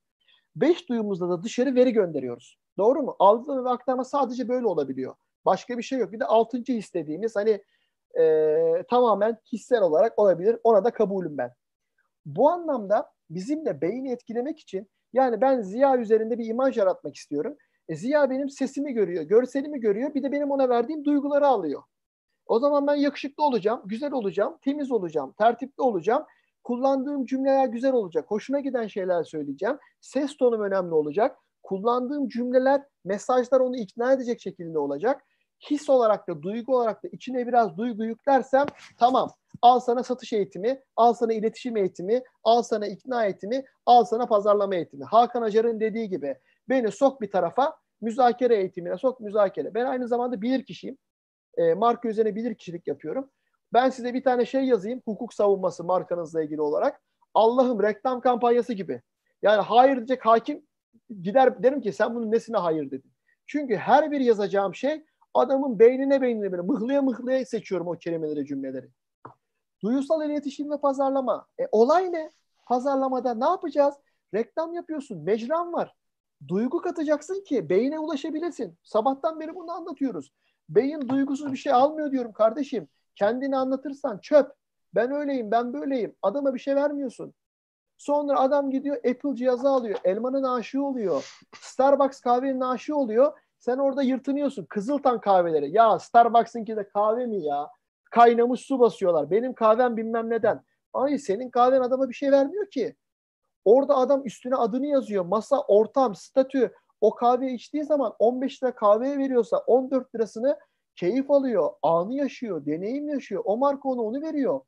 Apple bunu veriyor. Şu an dünyada en sevilen markalardan bir tanesi Tesla. Lan daha biz Tesla görmedik. Daha kıçımız değmedi Tesla'ya. Almayı, sahip olmayı bırak. Ama Tesla seviyoruz. Adamı seviyoruz. Adam uzaya şey gönderiyor. Milyar dolar basıyor. Biz oturduk. Bütün dünya YouTube'dan izleyip alkışladık. Sanki babamın oğlu uzaya şey gönderiyor. Lan adam ticaret için gönderiyor onu. Ama vermiş olduğu duygu öyle değil. Vermiş olduğu duygu bizleri kazandı. Saate bakıyorum. Tamam. Hocam bir buçuk saate beş dakikada alırım Ziya hocam. Hocam çok güzel yorumlar var. Bence devam etmemiz lazım. Burada kesemeyiz. Hocam ee, ben o, güzelliği o, şuradan görüyorum ve çok şu... teşekkür ediyorum. yüz katılımcıyla başladık. Hani ayılan, bayılan, uyuyan, çıkan var mı diye arada bakıyorum. Yüzde yüz devam ediyoruz. Çok teşekkür ya ediyorum. Siz orayı görüyorsunuz. Ben YouTube'u görüyorum. Yüzle başladık. Şu anda iki yüz yirmilere dayandık. E, Facebook'ta da giderek artıyor. Ee, çok da güzel yorumlar var. Siz de biraz teşekkür soluklanırken ederiz. Söyleyeyim. Mesela çok, çok güzel e, mesela Onur Tuğman diye yazılır, efsane diye okunur diyorlar hocam. Kim diyor hocam?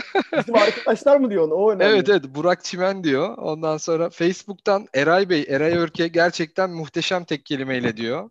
Ondan sonra e, harikasınız hocam diyor Nergiz Ay, Hanım. İdolümsün Onur hocam diyor Yasemin Hanım. E, hocam soluksuz anlatıyorsunuz, harikasınız, emeğine sağ, emeğinize sağlık diyorlar. Teşekkür ediyoruz, sağ olsunlar. Gibi gibi yorumlar devam ediyor hocam. Yani harika, hadi bakalım, yirmi sağlık. Tane maddemiz var Ziya hocam. yirmi tane maddeyi de on beş yirmi dakikada geçelim, sonrasında sohbetini ederiz. Tamam. Şimdi arkadaşlar tüm bunları iletişimde, marka iletişiminizde, reklamınızda, çünkü konumuz neydi? Bilinçaltı pazarlama ve reklam. Tamam, size olayın sistematiğini anlattım. Yani nöro pazarlama mı konuşuyoruz? Nörosunu anlattım. Şimdi nöro kadar nöro olan kısmında bilim de vardı. Şimdi pazarlamasını anlatıyorum.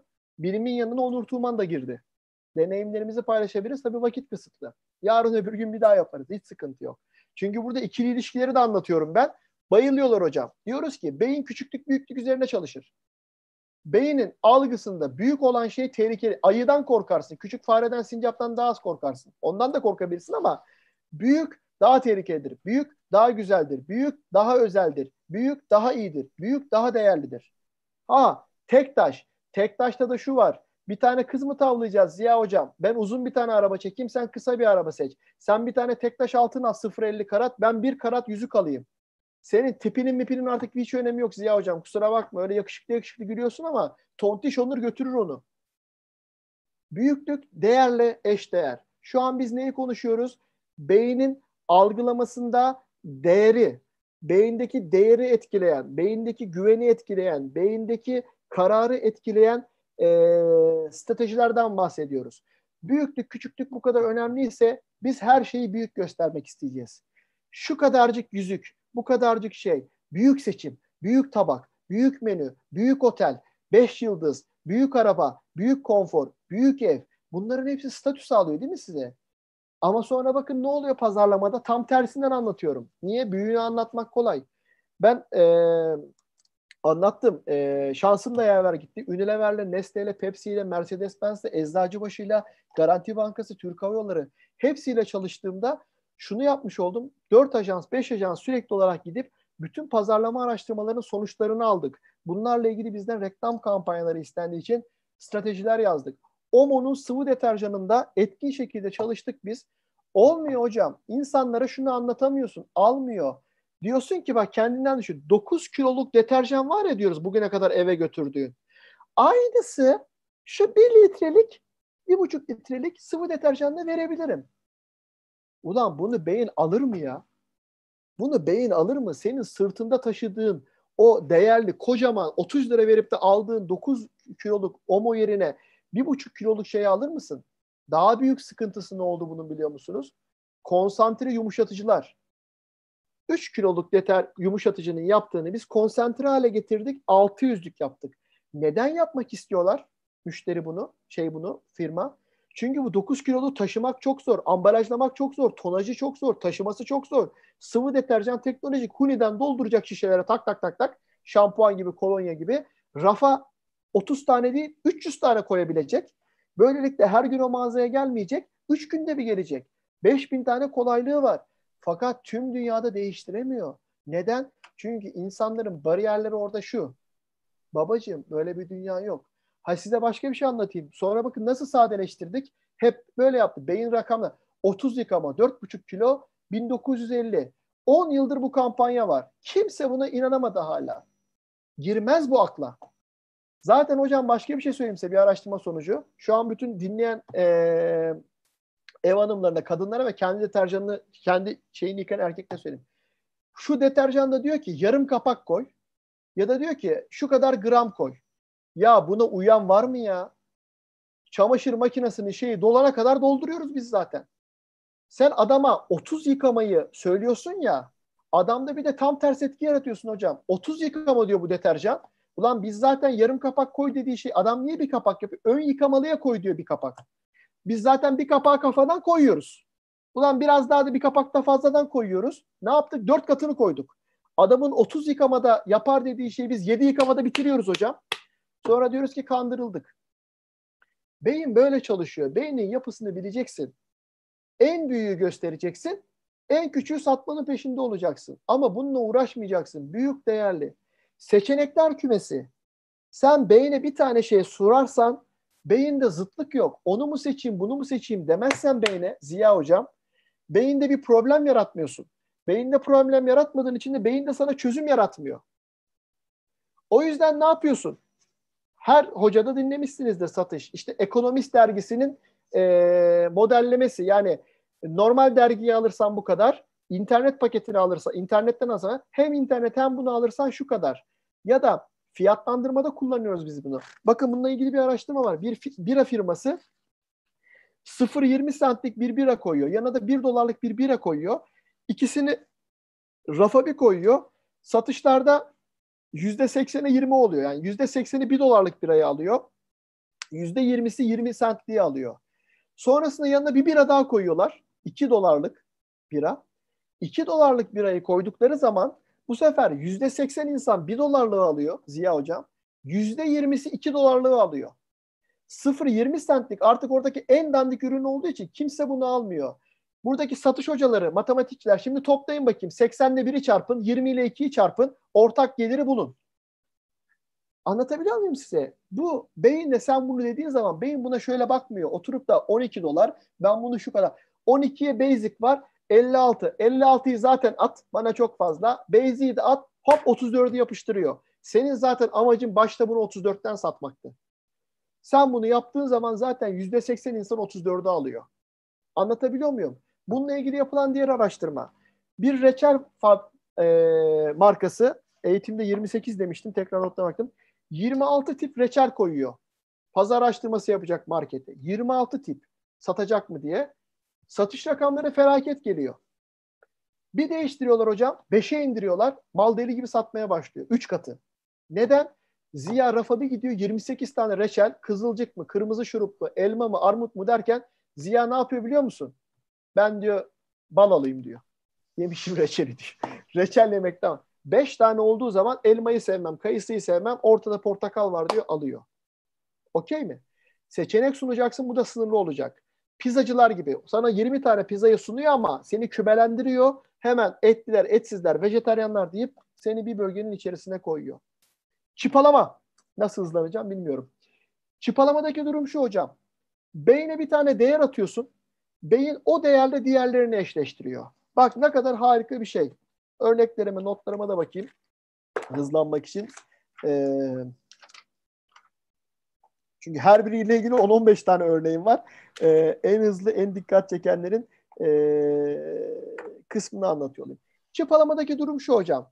Sana diyor ki, bu bir açık arttırma görseli ya. Açık arttırmada önden soruyor. Ziya hocam diyor. Sana diyor e, bu saati satacağım diyor. Bu diyor dördüncü Murat'ın saatiydi diyor. Ya da işte Atatürk'ün savaşta kullandığı saatti diyor. Sen buna ne verirsin diyor. Anket yöntemiyle bir şey topluyor. yirmi kişi o on lira veririm, bu yirmi lira veririm, bu. En yüksek çıkan rakam yüz lira. Tamam mı Ziya hocam? Kabul ettin mi? Yani yüz lira veririm diyen biri var. Ama önden anket topluyorum. Sonrasında ve bu malı bilen, olayı bilen insanlardan topluyorum. Ve bilimsel bir araştırma anlatıyorum size. Örnek anlatıyorum. Sonrasında bu yüz liraya alıyorlar Ziya hocam. Yani bak sana en yüksek yüz lira veririm diyor bir kişi. Sen ne yapıyorsun biliyor musun yan salonda? Açık arttırmada diyorsun ki bu Atatürk'ün savaşta kullanmış olduğu bu saati çok uygun bir fiyat olan yüz T L'den başlatıyorum. Mal sekiz yüz T L'ye satılıyor hocam. Neden biliyor musun? Çünkü beynindeki ilk çıpa senin yüz. Zaten yüzden başladım ve yüz ucuz bir rakam. Öbür türlü adam bunu on lira veririm diyordu. Anlatabildim mi? Biz bunu nerede kullanıyoruz? doksan bin liradan başlayan fiyatlarla gel Renault Clio sahibi ol diyoruz. dört yüz doksan dokuz bin liradan ev sahibi olabilirsin diyoruz. üç bin liralık taksitlerle, iki bin dokuz yüzlük taksitle e, kredi alabilirsin diyoruz. Senin beyninde iki bin dokuz yüz liralık kredi oturuyor. Kendince bir hesaplar yapıyorsun. Bankaya bir geliyorsun, bir çıkmışsın yedi bin liraylık ödemeyle kredi almışsın. Bir girmişsin fiyata seksen bin liraya araba alacağım diye çelik jant bilmem ne zar tut yüz otuz bin liraya arabayı almışsın. Ama senin birinci çıpan önemli. Aynalama. Allah yine taş yiyeceğim. Yorumlar hala güzel mi hocam? Bir kişi kaybettik çünkü. doksan dokuz, biri öldü.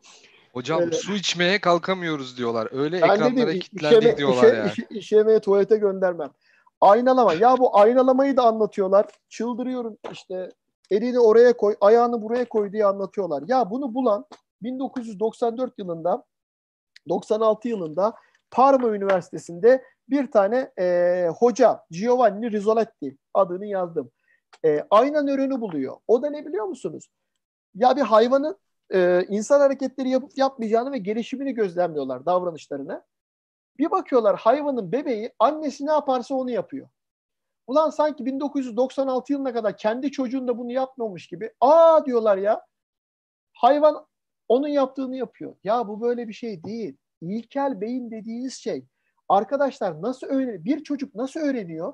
Yürüyen insanları görerek yürümeyi öğreniyor. Yemek yiyen insanları görerek yemek. Görsel dedim ya, görsel. Görselle aldığı mesajların aynısı. Demek ki böyle yiyecekmişiz diyor. Demek ki tuvalete böyle gidecekmişiz diyor. Demek ki evin bu işe yarıyormuş diyor. O sebeple beyin aynalama mantığıyla öğrenir. Aynalama mantığıyla öğrendiği bir şeyle ilgili olarak da bunu strateji olarak, taktik olarak mı kullanmak istiyorsun? Bunun taktiğini biliyor musun?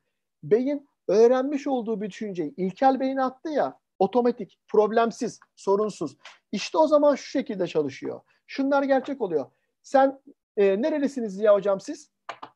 E, ben Düzceliyim. Düzcelisiniz. Bu memleket muhabbeti var ya, Düzceli. Ben de Düzceliyim. Aa ne oldu? Samsunlusun. Ben de Samsunluyum. Kayseriliyim ben de. Sen Galatasaray. Ben de Galatasaray. Ben Yengeç burcuyum. Sen de Yengeç. Beyin otomatikman eşleşiyor. Benim, ben babayım, sen de babasın. Ben Beşiktaş'ta oturuyorum, sen Beşiktaş'ta oturuyorsun. Ben e, A partiliyim, sen de A partilisin. Buradaki olay bu. Burada da diyoruz ki pazarlama konusu olarak. Sen insanlarla eşdeğer durumları yakalarsan, yani anneye annelik duygusundan gidersen, erkeğe erkeklik hormonlarından bahsedersen, çocuğa çocukça bahsedersen, onun gibi davranırsan aklına kolay girersin. İndirim. İndirime beyin dayanamaz. Beyin indirime neden dayanamaz? Anlattım ya altı tane madde. Çünkü bencil. Ulan burada fırsat var, ben bu fırsattan faydalanmam lazım diyor. Hop atlıyor. Bir de zıtlık var. on beş lira yerine sekiz lira. Atlıyor buna. Kaçırmam ben bunu diyor. İndirim bu sebeple var. Fakat birazdan başka bir şeye gireceğiz. İndirim Coca-Cola Pepsi örneğine gireceğiz. Hep böyle indirim mi çalışıyor? Hayır. Niye hayır? Şuradan ha, şey kaldırdım. Dur. Pardon. Çok madde vardı birkaç tane. Gösterim. Hocam ne yapıyorlar biliyor musunuz? Aynı ürünü otuz dört dolar doksan dokuz sent koyuyorlar. Aynı ürüne otuz dokuz dolar doksan dokuz sent koyup araştırma yapıyorlar. otuz dokuz dolar doksan dokuz sent olan tişört otuz dört dolar doksan dokuz sentgenden yüzde altmış iki katı kadar daha fazla satıyor. Sebep ne? Çünkü siz otuz dokuz doları kırk dolara tamamlıyor beyin, otuz dört doları otuz dolara tamamlıyor. Hayatınızda her an bunu yaşamışsınızdır. İki tane otel arasında kalırsınız. Biri üç bin liradır, biri dört bin lira. Ya üç binlik otel aslında size daha uygun biliyor musunuz? Orası daha iyi. Ya da tişört aldın eline iki tane. Bayanlara soruyorum. Zara'da eline iki tane tişört aldın. Biri otuz lira, otuz iki lira, biri otuz sekiz lira. Bu otuz iki lirayı daha sevmene rağmen Ziya hocam otuz sekiz lira senin beynine daha değerli geliyor. Ve sen bunun farkında değilsin. Rasyonel olarak karar vermiyorsun. Hediye alacaksın. Ya Ziya'yı nasıl daha mutlu ederim diye hediye almıyorsun. Hediye alacaksın kırk beş liraya. Ziya siyah tişörtü çok sever. Ziya'ya bir tane basic otuz TL'ye siyah tişört alayım diyemiyorum. Gidiyorum orada otuz dokuz TL'ye yüzde otuz daha değerli bir hediye. Üzerinde panda olan, boncuk olan bir tişört alıyorum. Ziya hayatı boyu da giymeyecek belki. Ama benim beynim şunu yapıyor. Ben Ziya'ya daha pahalı hediye aldım.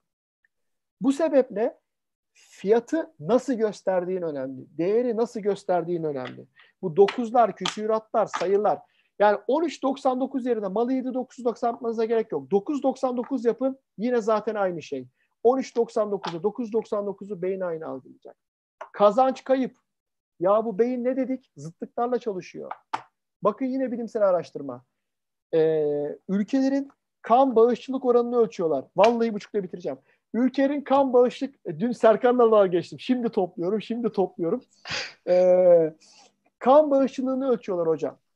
Diyorlar ki e, bizim Türkiye'de de var ya ehliyet alırken form dolduruyorsunuz ya hocam. Öldüğün zaman ya da hayattayken zor bir anda e, kanını vermek ister misin? Kanını bağışlamak ister misin? Hocam ne cevap veriyoruz hepimiz? yüzde seksen olduğu için ben size söyleyeyim. Hayır'ı seçiyoruz. Yarın öbür gün kaza geçirir. Bunlar beni keserler, kanımı alırlar. Zaten vereceksem yarın kendim veririm. Sırf bizim için düşünmeyin. Tüm dünyada böyle bir oran oluyor. Sonra bakıyorlar ki İskandinav ülkelerinde kan verme oranı yüzde yüz hocam. Bak yüzde yüz gönüllülük. Lan diyorlar ki ne var? Kitapta var mı okuyacağınız kitaplarda? Şöyle soruyor. Yarın öbür gün işte başına bir şey geldiğinde on e, can kurtarmak ister misin? Bakın bizim Türk kızlarının yaptığı kampanya. Bir kan, üç can. Bu sizi harekete geçiriyor mu hocam? Bir kan verdiğinde reklamda şey, üç can kurtarabilirsin diyor. Ne kadar matematiksel, ne kadar rasyonel bir şey değil mi? Senin beynin burada ne anlıyor biliyor musun? Benden de bir tane gidecek diye anlıyor. Üç can senin için orada hiçbir şey ifade etmiyor. Sen benden bir şey alacaksın. Madem bu kadar değerli ben bendekini de vermem diyor. Senin gönlün çok istese de o kanı veremiyorsun. Buradan bir kanı silersen üç can kurtarma şansın var dersen ki ne yapıyorlar? İspanyollar yapıyor, Almanlar yapıyor, bütün Orta Avrupa yapıyor. Şu an kızla yapmıyorum. Bütün ee, şey formlarını değiştiriyorlar. Ve hepsi soruyu şöyle soruyor. Kan bağışçısı olup hayat kurtarmak ister misin? Kanını bağışlar mısın değil. Bütün dünya değişiyor. Kişisel katkı. İki aya efekt. Sen bir şeyi kendin dahil etmişsen, kendin bir şey katmışsan senin için artık onun değeri çok daha fazla. O yüzden sana taşıttırıyor, o yüzden sana yaptırtıyor adam. Bilimsel çalışma. Anlat Onurcuğum. Anlatayım. Bir sınıfa giriyorlar. on tane öğrenciye kağıt veriyorlar. Origami anlatıyorlar. Origami ile hepsine kurbağa yaptırıyorlar Ziya Hocam. Origami kağıt kaplayarak kurbağa yapıyorsun.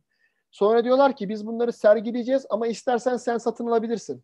Kaç lira verirsin diyorlar. Kağıttan bir şey katladın ya Ziya Hocam. Bir dolar veririm diyorsun. Çünkü bir saattir emek harcadın ya saklamak istiyorsun.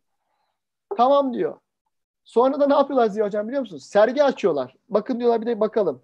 Yan sınıftan insanlar geliyor. Diyor ki arkadaşlarınız bunları yaptı. Bir kurbağaya kaç lira verirsin? Verilen en yüksek rakam on sent. Ulan kağıttan kurbağa yapmışsın.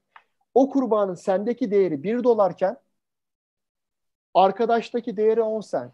Bu neye benziyor biliyor musunuz? Bugünkü şeyde de örnek vermiştim. Ee, birinci elden daha pahalı ikinciye satanlar var sahibinden nokta com'da. Bir de herif diyor ki pazarlık için beni arama. Ulan diyorsun araba yüz bin lira. Sen yüz yirmi bin lira istiyorsun otuz bindeki arabaya. Niye? Çünkü satamaz. Kendi kullanmış, gezmiş, tozmuş. Satamazsın. O yüzden evdeki ikinci el ürünleri atamıyorsun, veremiyorsun. Evini eğer kendin boyarsan, evi bütün gün gelsin temizlikçi kadın, e, silsin, süpürsün, gelip de her tarafı dağıtırsın. Evi hanım silsin, süpürsün, sen süpür, süpür, sil, süpür. İki gün bütün ürünleri düzgün düzgün toplamaya başlarsın. Sen emek verdiğin için. Bahçeyi sen çimleri bir kes bakayım. O çimlere basan çocuklara bağırıyor musun, bağırmıyor musun? Çünkü eğer kendinden bir şey katmışsan değeri daha fazla artıyor. Sembol, görsel beyin ne dedik? Beyin görsel dedik, ilk beyin dedik. O yüzden sembolleri daha rahat anlıyor. Sözle, dille değil. O yüzden her şeyi görselleştir, her şeyi logolaştır. Ambalajın güzel olsun, paketlendir, çeşitlendir, yüz kullan. Emoji niye tuttu bütün bütün ırklarda, bütün kültürlerde nasıl tutabilir bu? Çünkü çok basit. Beyne direkt gidiyor. Tak. Düşünme yok, şey yok. Bir tane gülücük atıyorsun. Bugün o gülücüğü Japon'a da at, Hindistanlı'ya da at. O da karşısında gülüyor. Sembolle git. Deneyim. Muhteşem önemli bir şey. Test sürüşü yaptırıyor adam sana. Markette peynir tattırıyor. Sucuk, sucuktan yer misin diyor. Sucuk veriyor. Adam ne yapmış? Ray-Ban satışları arttırmış. Nasıl arttırmış? İnternetten güneş gözlüğü alamıyorsun. Yüzünde nasıl durur diyorsun. Adam uygulama yapmış. Ekrana bak diyor. Fotoğrafını çekeceğim diyor. Seçtiğin gözlüğü gözüne yerleştiriyor. Bitti gitti hocam. Tak satışa bas. yüzde yetmiş üç. Online'dan gö- güneş gözlüğü satma oranındaki artış. Tissot aynısını yapıyor. Beğendiğin saati hemen arttırılmış gerçeklik elinde görüyorsun. O yüzden satış temsilcilerine biz ne deriz? Kuyumda ya da mağazada gelen satış temsilci şeye, müşteriye tattır, test ettir. Elinde göster. Bizim millet öyle mi yapıyor? Yok. Saatçi dükkanında çalışıyor. Adam içeri bu saat o bin lira, o bin beş yüz lira. O, ulan çıkaracaksın, otur Ziya'cığım diyeceksin, çayını kahveni söyleyeyim diyeceksin. Saati çıkarıp koluna takacaksın. Ziya'da o saat kolunda ya, geri çıkaracak ya. Çıkarma diyeceksin ya, çok güzel durdu. Bir tane daha deneteyim diyeceksin, öbür koluna taktıracaksın. İkinciyi taktıracaksın. Hadi anlatayım size, başlayayım ben de satış hocaları gibi. Üçüncü diyecek, üçüncüyü takmana gerek yok ya. Bundan daha iyisini ben görmedim ki zaten diyeceksin. Bak bitti ya, ben size söyleyeyim. Yüzük, otuz tane yüzük çıkartırsan alyans bakmaya gelmiş karı kocaya, aile faciası. Orada evlenmekten vazgeçerler. Tepsiyi çıkar, iki taneye koy, yirmi sekiz tane aşağıya koyacaksın. Satış dediğim bu. Hadi size beyin yakalım hocam, YouTube'dan merak ediyorum. Bu elbiseyi ne renk görüyorsunuz? Siz ne renk görüyorsunuz ya hocam? E, lacivert ve siyah. Bakın şaşırt, ilk gördünüz mü daha önceden bu, bu olayı biliyor musunuz? Yok, ilk kez görüyorum. Şimdi bakın YouTube'dan ve chat, chat ortamını açar mısınız? Ben hemen bunu açalım hocam. Sarı beyaz görüyorum diyen arkadaşlar çıkacak. Diğer arkadaşlara da kavga çıkacak. Evde varsa iki üç kişi çağırın. Eşinizle hayata aynı pencereden mi bakıyorsunuz? Bakış açınız aynı mı bir görün. Sarı beyaz cevapları geldi mi hocam? Hemen var bakıyoruz miymiş şimdi hocam. Hocam üç yüz kişinin yüzü sarı beyaz görecek. İstatistik bu. Ben size söyleyeyim. Kahverengi gören var. Sarı lacivert gören var. Turuncu beyaz gören var. Turuncu beyaz, sarı beyaz. O renk görecekler. Ha, evet. Evet, yarısı yani, öyle gerçekten. Arkadaşlar aklınız hayaliniz alıyor mu? Yani ben bunu mavi siyah görüyorum. Siyah hocam da mavi siyah görüyor ama insanlar sarı beyaz görüyor. Hadi bana bunu anlatsın o satış eğitmeni. Hadi bana anlatsın pazarlama eğitmeni. Niye öyle görüyoruz? Hah, var mı cevap? Burada bitti sunum. Bitirdim. Şimdi bunu oturun bütün gece bunu düşünün. Hocam bunu siz anlatın ya. Niye böyle oluyor gerçekten? İşte o beyin. Bak veri ortada. Demin demin aklınız alıyordu. Onur Tunman burada konuşuyor. Aynı filmi izliyoruz. Hepimiz aynı şeyi düşünmüyoruz. Hepimiz aynı çıkarım yapamıyoruz diyorduk. O zaman aklınız alıyordu. Bunu niye aklınız almıyor? Hepimiz aynı şeyi görmüyoruz. Hepimiz adam bin dokuz yüz elli altı yılında bulmuş, altmış üçte Nobel almış diyorum size. Şaşırtan varsayımla. Gözün gördüğüyle beynin algıladığı şey farklı diyor. Buradaki durumun tabii ki ışıkla ilgili teknik olarak anlatırım hani e, reklamcıda olduğum için. Fakat olay şu. Beynin ışıkla olan algısından dolayı, gelişmişliğinden dolayı yani bizim beynimiz şu anda oraya ne kadar elektrik harcadığına göre biz bunu gözümüz ya beyaz zemin üzerinde, renk dediğiniz şey budur zaten, ya beyaz zemin üzerine kodlar, matbaacılar bilir, baskıcılar bilir, tasarımcılar beni şu anda ya da siyah zemin üzerine. Şu anda bunu dünya ortalamasından söyleyeyim. Üçte ikisi Ee, beyaz zemin üzerine görüyor. Üçte biri siyah zemin üzerine görüp farklı görüyor. Daha şaşırtacak bir şey söyleyeyim. Şu an bunu beyaz sarı görenler var ya Ziya Hocam. Sabah bir daha açacaklar. Diyecekler ki mavi siyah görüyorum. Tam psikolojileri bozulacak. Hayda. O anki ışığa göre, o anki duruma göre, beynin o anki yorgunluğuna göre değişecek. Beyin zıtlıkları aldığı zaman, yani bunun rengini çözmek için, niye bu örnek dünyada çok var biliyor musunuz? Beyin bunu anlamak için şey yapıyor. Çünkü burada öyle de bir durum denk gelmiş. Renkler falan tam böyle e, bu fotoğraf. Beyin bunun ne olduğunu çıkarmak için şu anda şu anda var. Beyniniz iki katı çalışıyor. Bunu algılamak için. Kontrast var. O kontrast, o karşıtlık beynin çözmesi için büyük bir problem verdiniz beyine. Ve şu anda yarısı sarı beyazda, yarısı siyah. Bununla ilgili beş altı görsel daha var. Çıldırırsınız. Hız. Yani biz pazarlamada, reklamda insanlara kontrast vereceksiniz.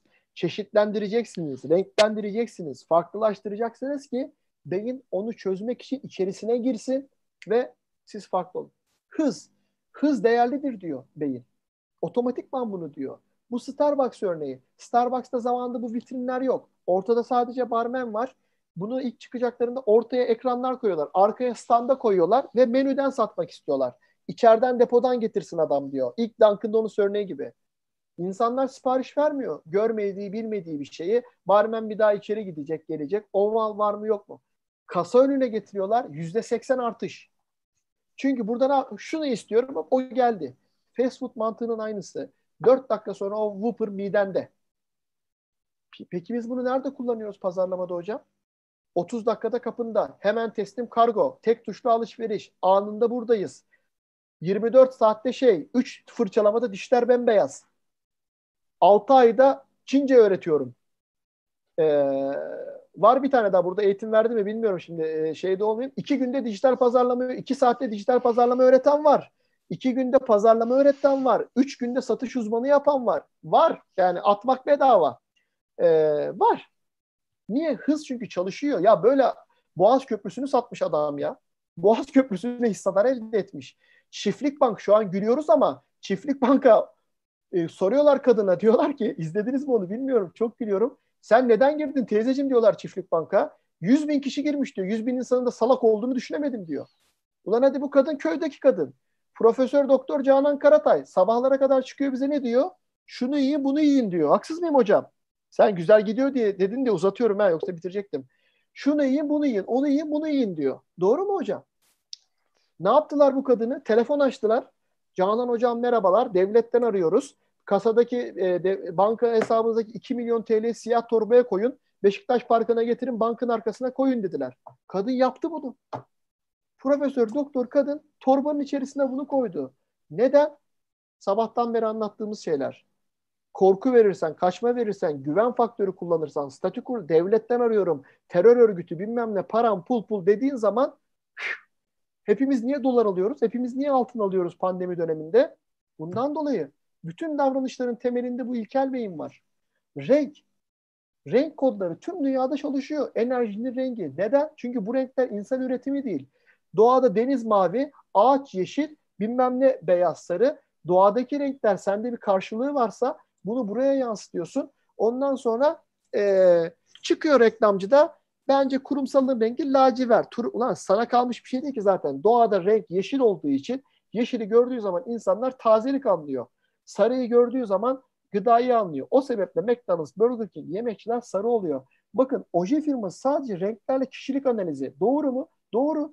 Siyah ruj sürmüş, siyah oje sürmüş bir kadına ne düşünürsünüz? Bütün parmaklarını bir, bir, bir tarafa mavi çorap giymiş, bir tarafa yeşil çorap giymiş bir erkek adama ne dersiniz? Heyecanlı bilmem ne canlı dersiniz. Beyin böyle çalışıyor. Koku. Ya koku her şeyi değiştiriyor bu. Koku her şeyi değiştiriyor. Yumurta kokusundan dolayı Starbucks'taki neden satışların yüksek olacak?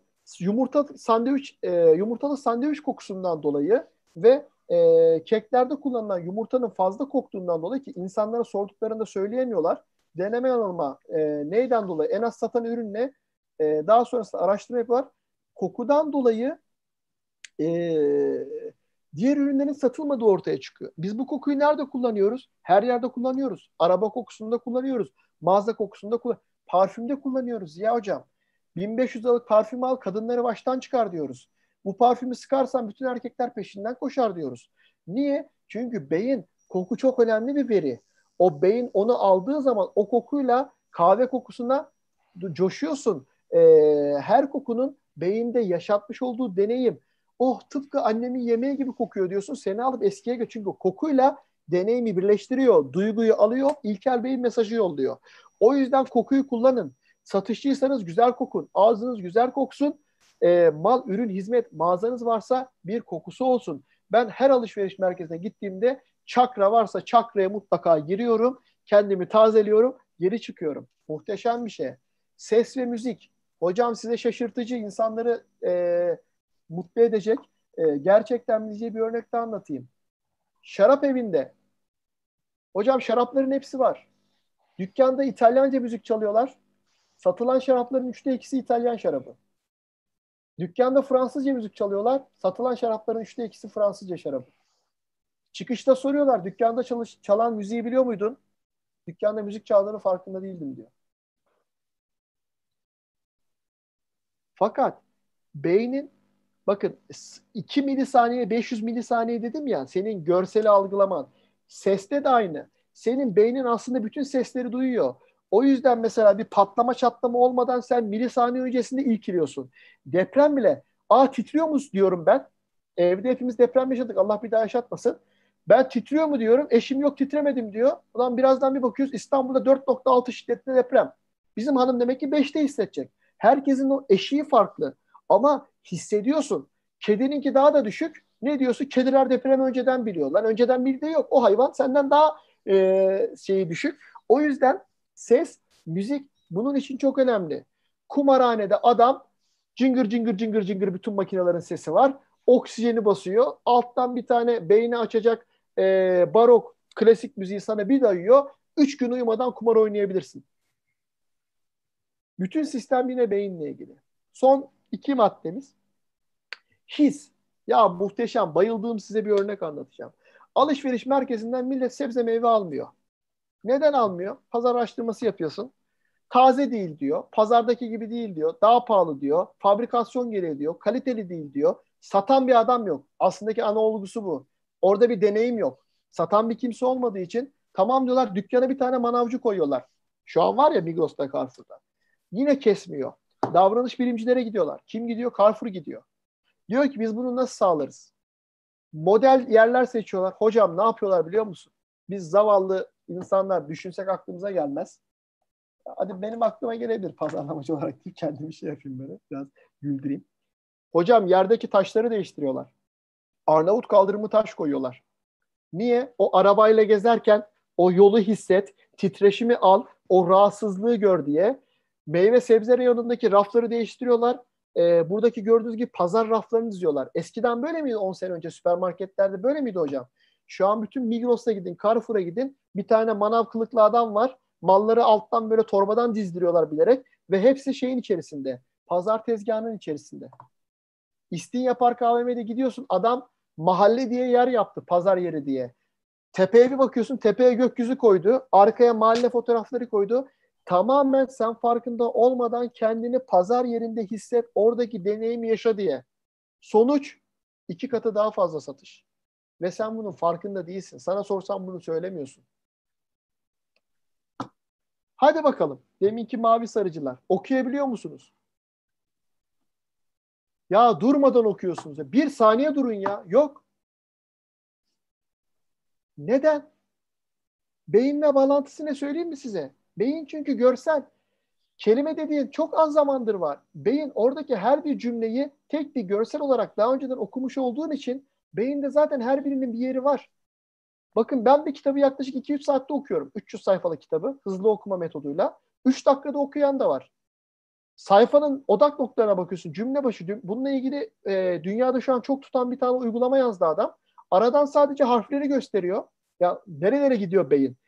Her paragraftan birkaç tane harf gösteriyorsun. on beş saniyede o yazılım yapıyor. on beş saniyede sana iki sayfa okutuyor. İnanır mısın ben böyle anlatsam Ziya Hocam? İnanmazsın. Okudun mu? Takıldı mı? Bir an takıldın mı hocam? Var mı YouTube'dan, Instagram'dan takılan? Valla herkes okudum yazıyor hocam. Abi okuyor. Şaşırın. Ah okuyor. Yanlış yazılmış var. Çüp mü yazmış? Çüp yazmış oraya çünkü yerine. Kelimeler yazmış. Harf yazmış. Değiştirmiş. Her şeyi değiştirmiş. Harf çıkar. Neden? Beyin eksiği tamamlıyor. Sen bunu pazarlamada nasıl kullanacaksın? Ya arkadaşlar, yolda bir tane kazı kazan kartı bulsanız bir tanesi kazınmamış. Oturup kazıyoruz. Kazı kazanda ne yap? Ne diyor adam sana? Üç tane eşi bul diyor. Para kazan diyor. Hiç iki tane eşin bile olmadan hala kazımaya devam ettiğiniz oldu mu? Olur. Beyin durmaz. Peki beyin neyi çok seviyor? Bu Cafe Nero şey veriyor ya. E, kahve alıyorsun, diyor ki dokuzuncu kahven benden diyor. Şimdi onu bomboş verdiğin zaman Ziya Hocam hiçbir şey ifade etmiyor. Ama sen birinci kahveye basıyorsun. İkinci kahveyi değiştir. İki tane kahve koyuyorsun ya Ziya Hocam. O senin beynin için çok büyük sorun. Benim bu diğer yedi taneyi tamamlamam lazım diyor. Müşteri sadakati sağlamanın bir tane yolu bu oluyor. Beyne sen onu bir yere diyorsun. Sonra ne oluyor biliyor musun hocam? Sen yirmi sene boyunca aynı yere tatile gidiyorsun. Aynı restorandan yemek yiyorsun. Kendine avuttuğun şey de ben burada mutluyum. Ulan hangi insan bu, yani akıllı bir insana devre mülk satabilir misin ya? Ziya'cığım otuz sene boyunca Yalova'daki kaplıcaya gideceksin. otuz sene sonra röportaj yapayım seninle. Ziya'cığım bu hayattaki en büyük pişmanlığın neydi? otuz yıldır aynı yerde tatil yapıyorum. Hep aynı insanlar. Yarısı evet da öldü dersin. iki yıl devre mülk sattım. Biliyorum oradaki tezgahı çok iyi. Hocam mantık almaz bunu ama beyin alıyor bunu. Beyin diyor ki risk yok, hava yok, komşuyu tanıyorum, yandakini tanıyorum. Güzel bir tatili geçireceğim. Beyin veriyle çalışıyor. Beyin veri istiyor. Ver veriyi, net olsun. on kadından dokuzu kullanıyorsa diğer bir kişi o gerizekalı ben değilim. Ben de kullanacağım. Hangi on kişi derseniz, pazar araştırması nasıl yapılıyor burada? Çünkü bunu bilimsel kanıtla önce soruyoruz hocam, Ziya hocam yüz kişiye. on tane bit kullanıyorum, seviyorum diyen kadını kenara alıyoruz, dokuz tanesini. Bir tane de öbür taraftan alıyoruz. Tekrar soruyoruz diyoruz. Viti seviyor musun? Evet seviyorum, öneriyorum diyor. Tamam, on kadından dokuzu önerdi. Ama senin için nasıl yapıldığı önemli değil. Beyin diyor ki tamam. Sen tatile gidiyorsun. Tatilde yolda arabayı durdurdun. Ziya hocam çocuklarla. Köfteci var iki tane. Köfteci Mahmut'la köfteci Yusuf. Hadi Yusuf demeyeyim. Şu, köfteci Mahmut'la köfteci Mehmet. İki tane tabela. Hiç tanımıyorsun. Yani birinin önünde yirmi tane araba var. Öbürünün önünde iki tane araba var. İki tane olan arabaya gitmek için deli olman lazım. Belli ki orada bir şey var. Ya mal yok, ya köfte yok, ya bir şey. Diğer tarafa gidersin. Beyin o riske girmiyor. Sana hemen karar. Soru sormak. Ya hepimiz şu Instagram'daki şeyleri çözmüyor muyuz? beş tane maymun yirmi TL, dört tane muz on TL, iki maymun bir şeye kaç T L? Soruyu sordun mu beyin onu çözmek için uğraşır. Bu yarışmaları o yüzden izliyoruz. Devam eder beyin. O kutu ya sadece kutu açıyor. Çünkü bir tane kutu tutuyorsun başta. otuz iki nolu kutu benim diyorsun. O kutuyu tamamlayacak. O problemi çözecek. Bu soru çok güzel de vaktimiz kalmadı. Gerçekten beyni yoran bir soru. Zıtlıkta çalışıyor beyin. Zıttını göster. Ziya hocam benimle çalışırsan ve benimle çalışmazsan, yola benimle devam edersen, bensiz devam edersen, bunu alırsan, şunu alırsan, beyne zıtlığı verirsen, anne ben evleneceğim, hayır evlenemezsin kızım. Anne davulcuyla mı evleneyim, zurnacıyla mı evleneyim? Ulan zurnacıyla evleneceğine davulcuyla evlen. Anlatabiliyor muyum? Soru mu soracaksın? Birini ikna etmek istiyorsun. Zıt bir şey yap, kendi istediğini de git zıttına koy. Ona karşında daha büyük bir zıtlık ver, senin istediğini kabul ettir. Ve son madde, hikaye. Eğer beynin yakıtı duyguysa, duyguyu sağlayan şey hikaye. Satış mı yapıyorsunuz? Hikaye anlatın. Pazarlama mı yapıyorsunuz? Hikaye. Marka mı oluşturacaksınız? Beni tanıyan, markanın bir hikayesi olacak. İsim mi? Diyor. Dünyanın boya markası diyorsun. Durmuş Yaşaroğulları ya, markanın adı. Ama hikayesi sağlam. Sen o hikayeyle bakıyorsun. Hikaye yarattığına dokuz on bir tamamen hikaye demiyorum. Buradaki bu görmüş olduğun görsel bütün dünyanın beynine kazındı ve burada bir hikaye var. Ve bu hikaye siyasi olarak kullanılıyor, terör için kullanılıyor. Bunu gösterip bütün dünyaya savaş açtı adam. Çünkü hikaye çok sağlam. Hikaye içgörü öyle bir ulaşıyor ki, bencil hikaye diyor ki bunu yapan yarın bana da yapar, o zaman ben onu öldüreyim diyor. Bilinçaltı reklamcılık dediğimiz ne? Bunu bir slide koyuyorum. Uzun anlatacağım bir şey değil. Arkadaşlar bu nöropazarlama dediğimiz şey, bilinçaltı pazarlama, reklam dediğimiz şeyle bu subliminal bilinçaltı reklamcılığı sakın ka- karıştırmayın. Bilinçaltı reklamcılık ise gözün görmediği, kulağın duymadığı. Yani burada ne diyor? Camel devesinde bir tane erkek varmış. O erkek size Camel'ın daha erkeksi bir marka olduğunu söylüyormuş. Doğru mu hocam? Evet doğru. Ee, bu e, Kuzuların Sessizliği filmindeki arının kafatasında dokuz tane şey var, e, insan var, ölü insan iskeleti. Bunu ben görerek anlamıyorum ama beynime öyle mi iletiyor? Evet, o da doğru. Fakat nöropazarlama dediğiniz ya da bizim bugün konuştuğumuz şey bunlar değil. Bu algınızın dışında direkt beyne ulaşabilecek diğer mesajlar. Bu apayrı bir konu. Bunun için beş yüz kişiyi toplarsanız hocam bir eğitim daha veririz. Ve iki bin on yedi Nobel ödüllü dürtme teorisini bulan yine bir ekonomist. Tamamen konusu da bu. Davranışsal finans. Diyor ki, bütün amacımız bu. Bugün onu anlattık. Sen diyor bu beynin nasıl çalıştığını, nasıl karar verdiğini bilirsen, kendinden başlıyoruz bu arada. İnsanlardan değil. Kendin, önce kendini bil, sonra insanları da bil. Daha mutlu olursun. Daha sağlıklı olursun. Daha zengin olursun. Daha özgür olursun. Ve en iyi seçimi yapmayı kolaylaştırabilirsin.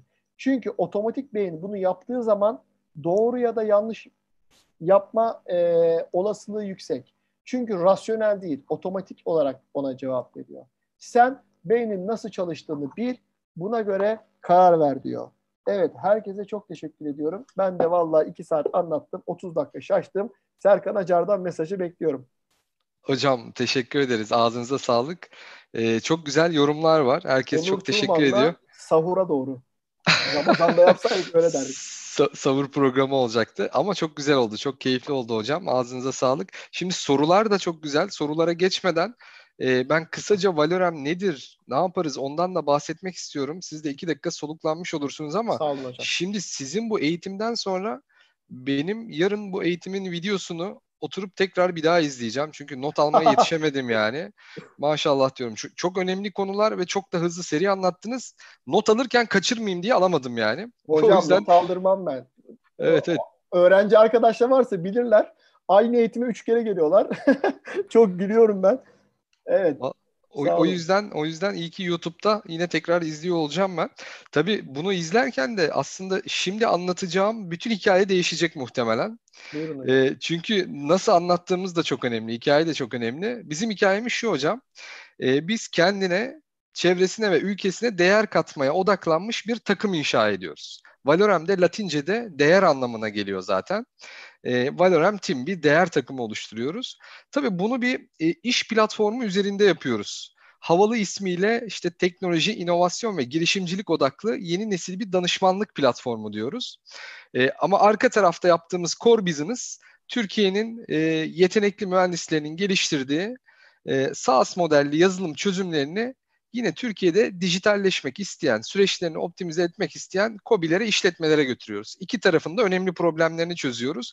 Ve bunu yaparken de aslında e, hem firmalara, hem kişilere, hem topluluklara şöyle bir mesajımız var. Diyoruz ki müthiş bir dijital dönüşümün, teknolojik dönüşümün içerisindeyiz ve şu anda bunu iliklerimize kadar hissediyoruz. Şimdi şey geldi aklıma, seçenek veriyoruz hocam.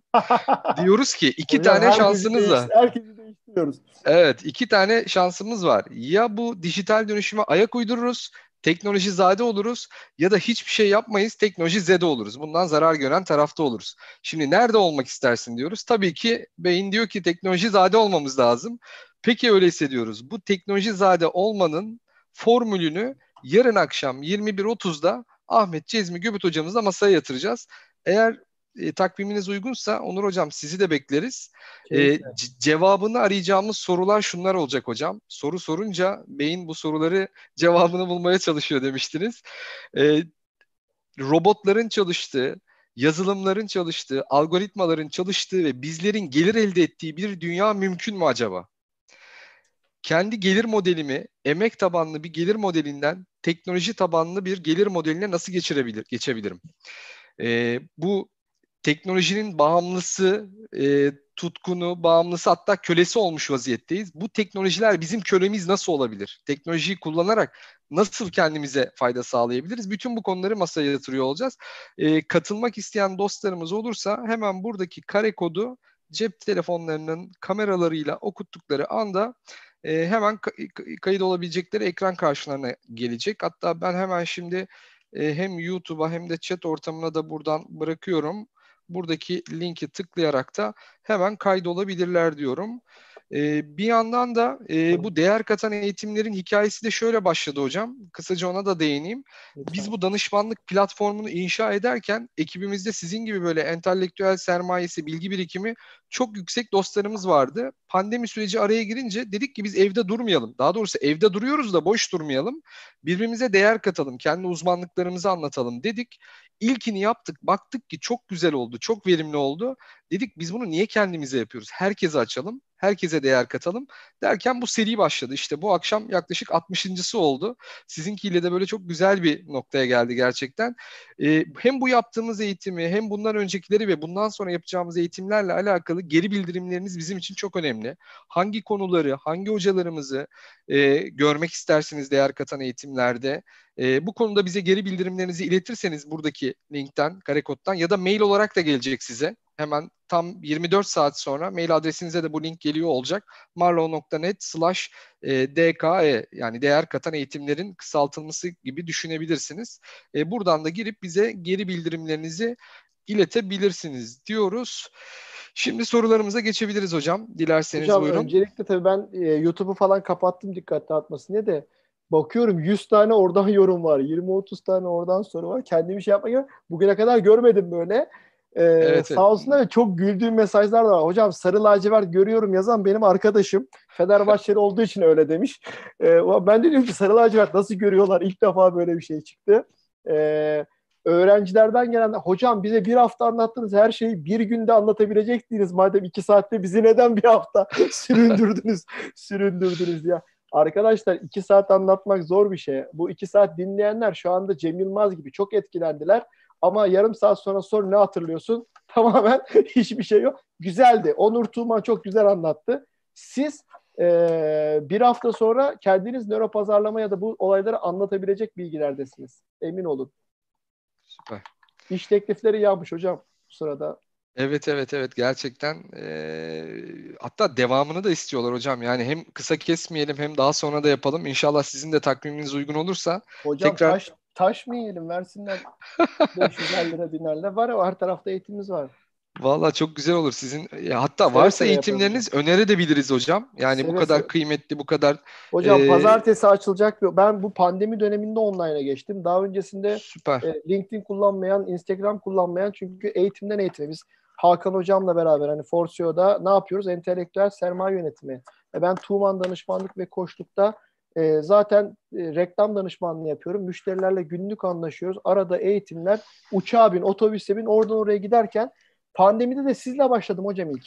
E, işte Taner Özdeş hocam, işte o zaman Ercan'dan konuşmamıştı Ercan hocam. Sinan Bayraktar hocam, tanıdığım kişilerle. Sonra arkadaşlarımız başladı derken biz de kendimizi online eğitim platformlarına bir attık. Şimdi evden çıkmıyoruz hocam. Ee, sabahleyin açıyoruz ekrana eğitim. Bu öğrenciler de sağ olsunlar üç ayrı yerden gelen. Ben saat beşten beri dersteyim. Yani siz biliyorsunuz önden bir girebilir miyim dediniz. Hocam dedim yirmi dakika izninizle e, duş alayım geleyim. Saat beşte açtım ekranı. Onu yedi saattir anlatıyorum ben. Maşallah bundan süper. O baştaki ya. Hikayeyi anlayın yani. Hani ne kadar konuşuyormuş adam. Bunun anası babası ne çekmiş? Oradan anlayın. Süper. Sinan Bayraktar hocamız da izliyordu. E, YouTube'dan yorum yazdı. Çok çok selamları var size. Bir Taner Özdeş. Hocam. Evet, Taner Özdeş de Facebook'tan selam gönderdi. O da bizi kendisi canlı izliyordu. Çok severim, çok sayarım. Sağ olsun hocam da. Evet. Şimdi çok güzel sorular var. Sinem Hanım galiba öğrenci. E, öncelikle çok teşekkür ediyor. Diyor ki e, pazarlama alanında mı ilerleyeyim hocam? Satış alanında mı ilerleyeyim? Ne önerirsiniz bana diyor. Of, Ercan Telci ile kavga çıkacak şimdi. Satış gurusuyla pazarlama. Arkadaşlar benim eğitimime e, gelse benim cevabı var. Şöyle anlatayım size. Arkadaşlar marka dediğiniz şey algıdır. Beyindeki algı. Ve sizin bugün konuştuğumuz yerde satın alma kararınızda o algıya göre ya size bir ürün satılmasına, arada bir satışçı olmasına ihtiyacınız yok. Zaten iyi bir pazarlama malı kendisi sattırır. Bu lafları e, seçerek kullanıyorum. Başka noktaya gitmesin. E, satışı küçümsediğinden değil. Benim eğitimlerime gelen herkes bilir. Ben diyorum ki pazarlama ve satış kardeştir. Bunları ayıran kalleştir. Hatta bir sözüm var. Kısa nasıl anlatırım bilmiyorum ama pazarlama insanları mutsuz etme sanatıdır. Satış mutlu etme sanatıdır. İkisi de birlikte çalışarak tüketiciyi mutlu ederler. Pazarlamanın tüm amacı elindekinden mutsuz olman. Daha fazlasını istemen. elinde olmayan şeyi de arzulamanı sağlaman. Bu anlamda zaten ben sana Starbucks almanı arzusunu uyandırdıysam benim senin kapına servis yapmama gerek yok. Benim senin evinin yanına ara, yer açmama gerekirse arabaya biniyorsun, on beş kilometre uzaktaki Starbucks'a da gidiyorsun. Ben üniversitedeyken, Amerika'da okurken geçimimi şeyden sağladım hocam. Türkiye'ye e, Agbot getiriyordum. Bir tane maymun ayağı gibi bir tane ayakkabı var. Türkiye'de yoktu. Aynı şeyi kendim dönüyorum. Ya siz de bilirsiniz hani yaşıtız. Biz e, ortaokul, lisedeyken e, Sirkeci'de Amerikan pazarına gidiyorduk. Tanımadığımız heriflere para veriyorduk. İki ay sonra Levi's beş yüz bir kot, Ray-Ban gözlük, Calvin Klein e, parfüm getirsin diye. Bakın satışçı yok. Tüketici kendisi almaya gidiyor. Çünkü temel beyindeki durum şu. Kimse kendisine bir şey satılmasını sevmez. Ama almaya bayılır. Zaten iyi satışçılarla kavga etmeyiz. Çünkü iyi satışçı satış yapmaz. İyi satışçı duyguyu pazarlar. Yani satışçı aslında bir pazarlamacıdır. İyi bir pazarlamacı da satışı çok iyi bilir. Ben harika reklam kampanyaları yaptım. Harika ödüller aldım ama marka battı. Öyle bir dünya yok. Satmazsan çöpsün. Kimse sana para vermez. O yüzden nereye odaklanacağım dersen pazarlamaya odaklanacaksın. Çünkü insan beyni, markalama şeyi orada. Satış, her şeyi satabilirsin. Her şeyi bir kere satabilirsin. Çöpü de satarsın. E, saat on ikiyi geçti mi? Geçti. Hocam ben boku anlatıyorum. Boku satar mısın diyorum. Boktan marka olur mu diyorum. Olmaz diyorlar. Kopi luvak hayvanı var biliyor musunuz? Kahve yiyor bu hayvan faregillerden. Yediği fareyi özümsüyor, çıkarıyor. Bu farenin çıkardığı şeyi kahve çekirdeği olarak yeniden satıyorsun. elli bin dolar kilosu. Dünyanın en önemli kahvesi. Marka olur mu? Olur. Satar mısın? Satarsın. Önemli olan algısı. Sen nasıl yarattın? Pazarlamadan devam edin. Davranış biliminden devam edin. Sosyoloji okuyun. Felsefe okuyun. Mühendislik okuyun. Pazarlama, ekonomi, işletme, iktisat biz de okuduk. Ee, sabit bir şey okuyarak insanı çözmeniz zor. Hiçbir şey okumadan da çözebilirsiniz. İnsanı en iyi çözen köy muhtarı, köydeki çoban. İnsanı çözmüş, doğayı çözmüş, hayvanı çözmüş, iletişimi o çözmüş. Bizden daha iyi yani. Okumakla olmuyor bu işler. Buyurun. Onur hocam şey diyebilir miyiz? Yani e, her pazarlamacıdan iyi satıcı olmaz ama iyi satıcıların iyi pazarlamacı olma potansiyeli yüksektir. Hocam net bir şekilde şöyle söyleyeyim. İyi bir pazarlamacı iyi bir satışçıdır. İyi bir satışçı iyi bir pazarlamacıdır. Başka bir şey yok. Yani pazarlaması kötü, satışçı olmaz iyi. Satışı bilmeyen pazarlamacı asla başarılı olmaz. Hani e, ondan bu bundan şu çıkar diye bir şey yok. Mutlaka çok iyi olmaz. Reklamcılık daha da zor. İyi bir reklamcı hem iyi pazarlamacı hem iyi satışçı hem de iyi bir e, toplum bilimci ve birey bilimci. Psikolojisi çok iyi olacak. Sosyolojisi çok iyi olacak. E, pazarlama ve satışı çok iyi bilmek durumunda kalacak. Pazarlamayı bilmeyen satışçı gidip bir değer yaratamaz ki hocam. Önüne verirsin makineyi, aleti. Yanına da fiyat verirsin. Fiyatı kırarak satar. Rica ederek satar. Yalvararak satar. Ya ne olur al kotamı dolduracağım der. Sen ne istiyorsan ben yaparım der. Malı sürekli olarak bir fedakarlık verir. Bir duygu yaratamaz. Satış bilmeyen pazarlamacı da kendi kendine oturur bir şey yapar. Müşteriyi bilmez, ihtiyacı bilmez, isteği bilmez.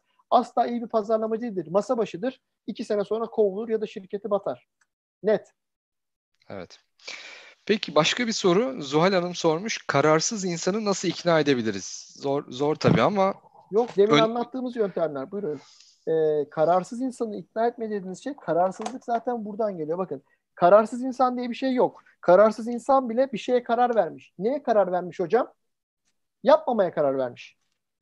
Yani zaten ilkel beyin tembel, lazy. Çalışmak istemiyor. Yani sen rejim yapmak istiyorsun. O diyor ki ne gerek var durduk yere neden yoracaksın diyor. Sana bahane buluyor. Spor yapmak istiyorsun yaptırmıyor. Gezmek istiyorsun gezdirtmiyor. Para harcamak istiyorsun. O zaten savunmada. Sen karar vermesini sağlamak demek istediğin bir şey yaptırmak. Koçluk kısmından gireyim. O da nedir? Kişiyi alıp konfor alanından çıkartman gerekiyor. Bunun için de deminki anlattığımız yöntemler ya da ilkel beyine gidecek olan şeyleri anlatırsan Ziya hocam sen şu anda bir reklam ajansıyla çalışmıyorsun değil mi Valorem Team olarak? Yok çalışmıyoruz. Kendin tasarımlar yapıyorsun. Bir şey, herkes öyle yapıyor. Yani yüz kişinin doksan dokuzu öyle yapıyor. Bütün danışmanlık şirketleri de öyle. En fazla yeğenine meğenine yaptırıyor. Canva'dan yaptırıyor. PowerPoint'ten. Ya bak bir reklam, bir marka danışmanıyla çalışmak. Benle çalışmanın fiyatı belli. Benimle haftada şu kadar saatten ya para şeyim belli benim. Kaşem belli tamam mı? Benle çalışmanın maliyetini ya da bir reklam ajansıyla çalışmanın ya da atıyorum bir fotoğraf sanatçısının maliyeti belli, sana götürüsü belli ama getirisini hesaplayamıyorsun. Benimle iş yaparsan senin işini ben belki sekiz kat yapacağım ama sen buna karar veremiyorsun. Doğru mu? Herkes kendisi için düşünsün. Neden karar veremiyorsun? Çünkü beyin diyor ki ya niye para kaybedelim? Kazancı düşünmüyor. Anlattım hepsini bugün. Biz bunları anlattık. Eşofmanlı Şevket gibi. Örneklerle anlattık. Sayılarla anlattık. Verilerle anlattık. Beyin zaten kendinden bir şey çıksın istemiyor. O yüzden ben seni nasıl ikna edeceğim? Hocam diyeceğim sen daha beş sene Valorem Team yaparsın. Kendini burada parçalarsın. Dünya insanları toplarsın. Ama adamın biri yarın çıkar üç tane videoyla alır götürür bu durumu. Senin var ya harika bir reklamcıya ihtiyacın var. Çok da iyi birini tanıyorum. Şu anda ekranda sana bakıyor. otuz bin lira ver, üç milyon kazan. Dediğim zaman bu gece uyuyamazsın. O otuz bini vereyim mi vermeyeyim mi diye düşünmeye başlarsın. Olay bu. Kaybını göstereceksin. Zıtlık yaratacaksın. Ee, duygu yaratacaksın. O duygu ne olacak? Heyecanlandıracaksın. Satışın işi ne? İyi satışçı nedir? Heyecanlı. Heyecanlandıracaksın. Duygu vereceksin. Üzeceksin. Pazarlamacı mutsuz eder. Mutsuz edeceksin. Pazarlamanın temeli bu. Senin elindeki kullandığın iPhone onun mu var? Yine mutsuz edeceksin. iPhone on bir çıkıyor altı hafta sonra diyeceksin.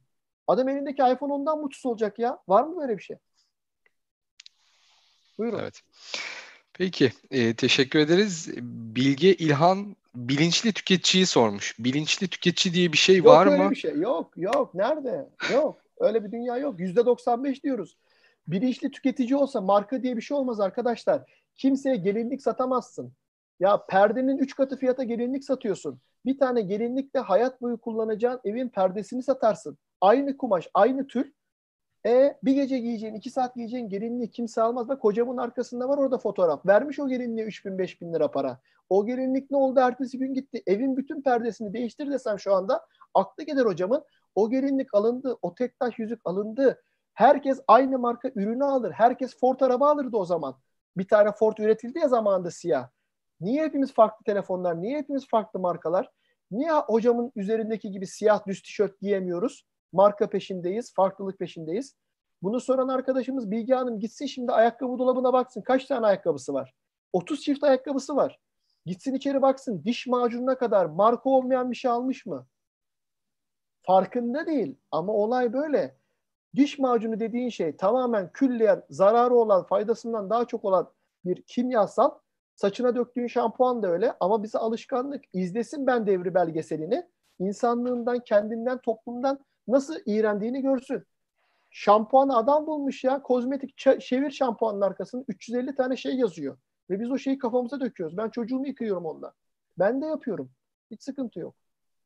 Ama yok rasyonel, he, rasyonel diye bir şey yok. Herkes en ucuzunu alırdı. Ya aynı kaşar peynirini BİM'den alırsan yirmi beş lira, e, Makro Center'dan alırsan kırk lira. Herkes o zaman giderdi BİM'den alırdı. BİM'den de almazdı. Gider fabrika satış mağazasından alırdı. Adam evet. otuz iki lira tuvalet kağıdı alıyor diyorum ya. Tek başına yaşadığı evde iki yıl yapsa bitiremeyecek tuvalet kağıdını alıyor. beş günlük sokağa çıkma yasağında. Hangi rasyonel? Buyurun.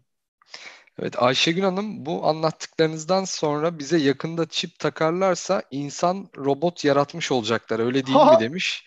Çip bu çip bu. Neredesin? Ne yapıyorsun? Ne konuşuyorsun? Şu an sizinle nöropazarlama konuştuk. Şey konuştuk. Instagram, Facebook bunları dinledi. Birazdan göreceksiniz. Tatiller, pazarlamalar, bisküvi reklamları ekranınızda dönecek. Rahat olun. Çipimiz var. Başka çipe ihtiyaç yok. Evet sizin örneklerden sonra Hakan Acar bir yerde yorum yapmıştı. Hakan hocam bize danışmanlık verir mi Onur hocam demişti. Hakan hocam kafa yaptı. Arkadaşım benim sağ olsun. Ay, sever evet, beni. Ben şey de demiş, çok severim. Starbucks'ta en çok orta boy kahve satılıyor evet, demiş. Evet, doğru. Bu evet. Nedenden dolayı işte. Evet hocam adam sana on sekiz liraya orta menü dediği zaman almıyorsun. Her hamburger alan bakın yüzde yetmişin üzerinde dünya ortalaması. McDonald's'tan, Burger King'den Whopper alıyorsun ya iki liraya büyük seçim ekleyeyim mi dediğinde sen on sekiz liraya hamburger yemeye gidiyorsun. iki liraya büyük seçim ekleyeyim. Yanına beş liraya da soğan halkası vereyim mi dediğinde hop hamburger sana otuz liraya geldi. Ama psikolojin öyle değil. on sekiz liraya hamburger yedim diyorsun.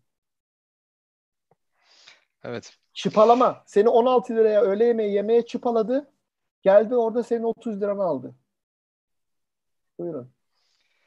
Evet, e, tabii satış tarafında da kendini böyle geliştirmek isteyen arkadaşlar var. Kariyerini o yönde çizmişler. Bir satış strateji uzmanı olarak hangi eğitimleri almak, kafa yapısı olarak ne yapmak gerekir diyorlar. Bir yönlendirme istiyorlar hocam. Kafayı değiştirmek gerekiyor hocam. Sırf eğitimle, ben de eğitimciyim. Eğitim alsın ama ya adam yirmi sekizinci eğitimi almış, hiçbir şey değişmemiş. Hala aynı soruları soruyor. Bu soran arkadaş için bahsetmiyorum. Sen bunu hayatına geçiremedikten sonra. Bana soruyorlar mesela, hangi kitabı okuyalım? Ya tamam şimdi hangi kitabı okuyalım? Ben senin kitap okuma şeyin ne? Kafandaki deminki attığım gibi veriyi neyle işleyecek? Ama şunu diyorum. Lan ille de bir şey mi istiyorsun? Çünkü dış referanslı insan, adam. Dıştan bir referans al. Diyorum ki felsefeye giriş kitabı oku. Psikolojiye giriş kitabı oku. Sosyolojiye giriş kitabı oku. Önce bunları oku. Çünkü felsefe bilmiyorsan, psikoloji bilmiyorsan, sosyoloji bilmiyorsan senin ikna, satış, pazarlama, e, öğretmenlik, eğitmenlik, E, bakkallık, emlak hiçbir şey yapamazsın. Toplumu bileceksin, insanı bileceksin. Bununla ilgili de düşünce yönetmeyi bileceksin. İnsanı ikna, ikna dersi sabaha kadar al. Gel benden de al. yüz kişi alıyor. seksen beşi e, hiçbir şey olmuyor. Devam ediyor. Yani toplantı çok güzel geçiyor. Onu ikna edebiliyorum ben ama ondan sonra gidip başkasını ikna edemiyor. O yüzden hani eğitim e, değil, bence altyapısını ölçsün herkes. Bakın biz entelektüel sermaye yönetimi yapıyoruz derken firmalara da ona gidiyoruz diyoruz. Ya bakın öncelikle kişi ahlaklı olsun, düzgün olsun, eğitim verilebilir ya da zeki olsun, duygusal zekası yüksek olsun, bilgiyi aralabilir. Ama bizdeki insanlar şu, hocam bugün çok taş atmış gibi oldum. Aslında öyle bir tipte değilim ama yorgunluktan da olabilir. Bir de sinirleniyorum. Ben bu pandemi döneminde daha önceden hiç dinlemediğim ama saygı duydum hocaları dinleye dinleye tırlattım. Lan dedim insanlara bunları mı anlatıyorlar? İnsanlar o yüzden öğrenememiş. Ya Amerikan satış kitabını almış, adam o satış kitabını bin dokuz yüz yetmiş yılında yazmış. Amerika'da katalog satışı üzerine yazmış. Adam onu New York'taki bilmem ne şeyine göre yazmış. Sen o kitabı okuyup Şanlıurfa'daki adama eğitim veriyorsun. Adam Güneydoğu Anadolu bölgesinde, Doğu Anadolu bölgesinde satışa gidiyor. Müşteriyle yakın ol, senli benli konuş, dostane davran. Lan adamı vururlar çekip. Ya sen ne anlatıyorsun? Bunu anlatmayacaksın. Adama diyeceksin ki karşındaki böyle düşünür. Duygu sistemi bu. Düşünce sistemi bu. Yapı sistemi bu. Markaya ihtiyacı budur. İsteği budur. Şu anlamda satın alır. Tahsilat eğitimleri veriyorlar. Yerlere yatıyorum böyle. İzlerken sinir krizi geçiriyorum. Tahsilat önemli. Tahsilatı kapatmak. Ya kendin, ben biliyorum seni. Kendin beş aydır alamadın eğitiminin parasını. Gelmiş burada tahsilat eğitimi anlatıyorsun millete. Kendini açıp desen öyle. Dik duracaksın. Açacaksın telefon. Ver benim paramı diyeceksin. O kadar kolay mı o iş? Ver eğitimi, gönder adamı.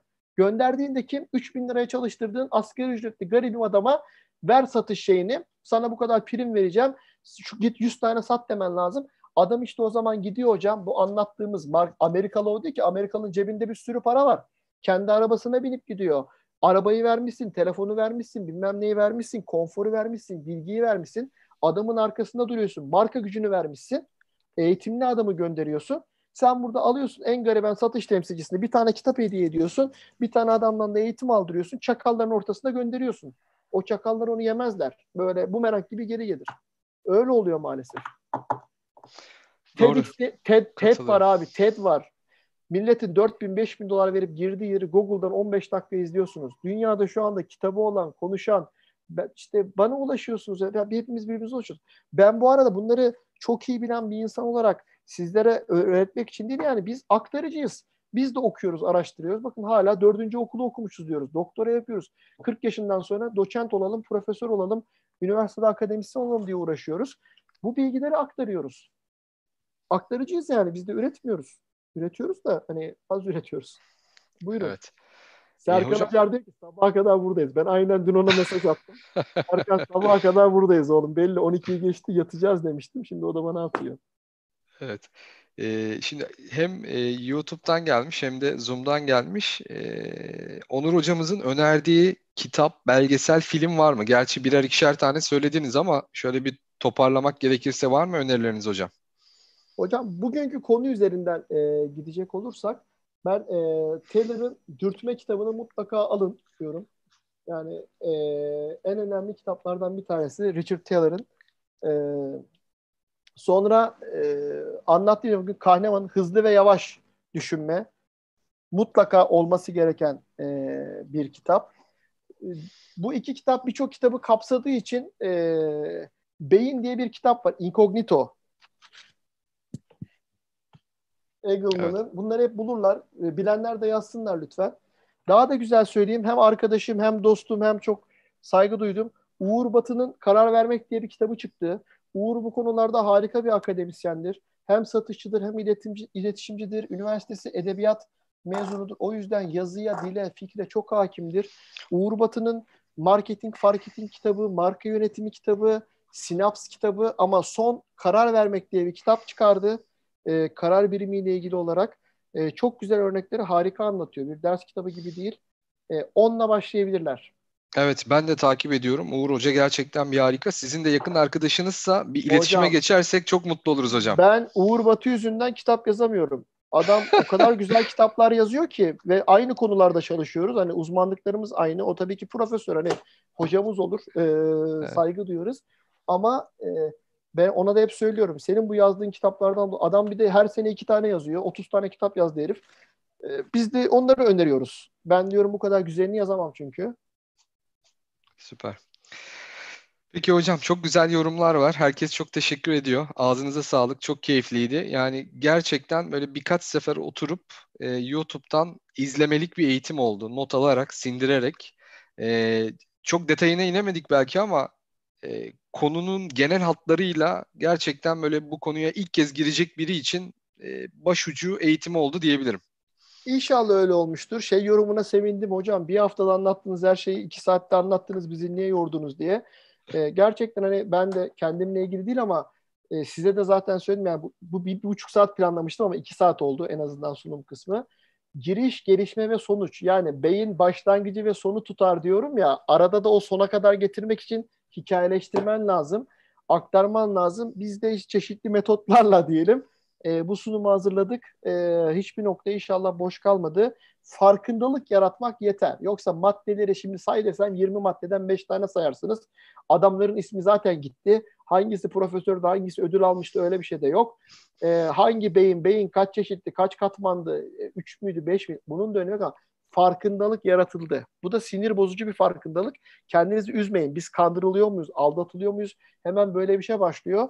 Ee, durumu öyle düşünmeyin. Yani bunu kullan, bunu herkes kullanır. Siz de bunun e, sistemini, matematiğini bilin. Siz de kullanın. Mutlu olmak için kullanın. İyi olmak için kullanın. İlla kötüye kullanılacak diye bir şey yok. Buyurun. Evet hocam, çok teşekkür ederiz. Ee, eğitimin videosuna YouTube kanalımızda ulaşabilirsiniz diyoruz. Daha önceki çok değerli hocalarımızın eğitimleri de var. E, mutlaka abone olun diyelim. Zaten mail grubumuza dahil olduysanız önümüzdeki günlerdeki eğitimlerden sizi haberdar ediyor olacağız. Yarın akşam Ahmet hocamızla birlikte e, bahsettiğimiz konuyu masaya yatırıyor olacağız. Takviminiz uygun olursa oraya da bekleriz. Haftaya da çok değerli eğitmenlerimiz olacak. E, bir sonraki değer katan eğitimlerde görüşmek üzere diyelim. Kendinize iyi bakın, sağlıkla bakın.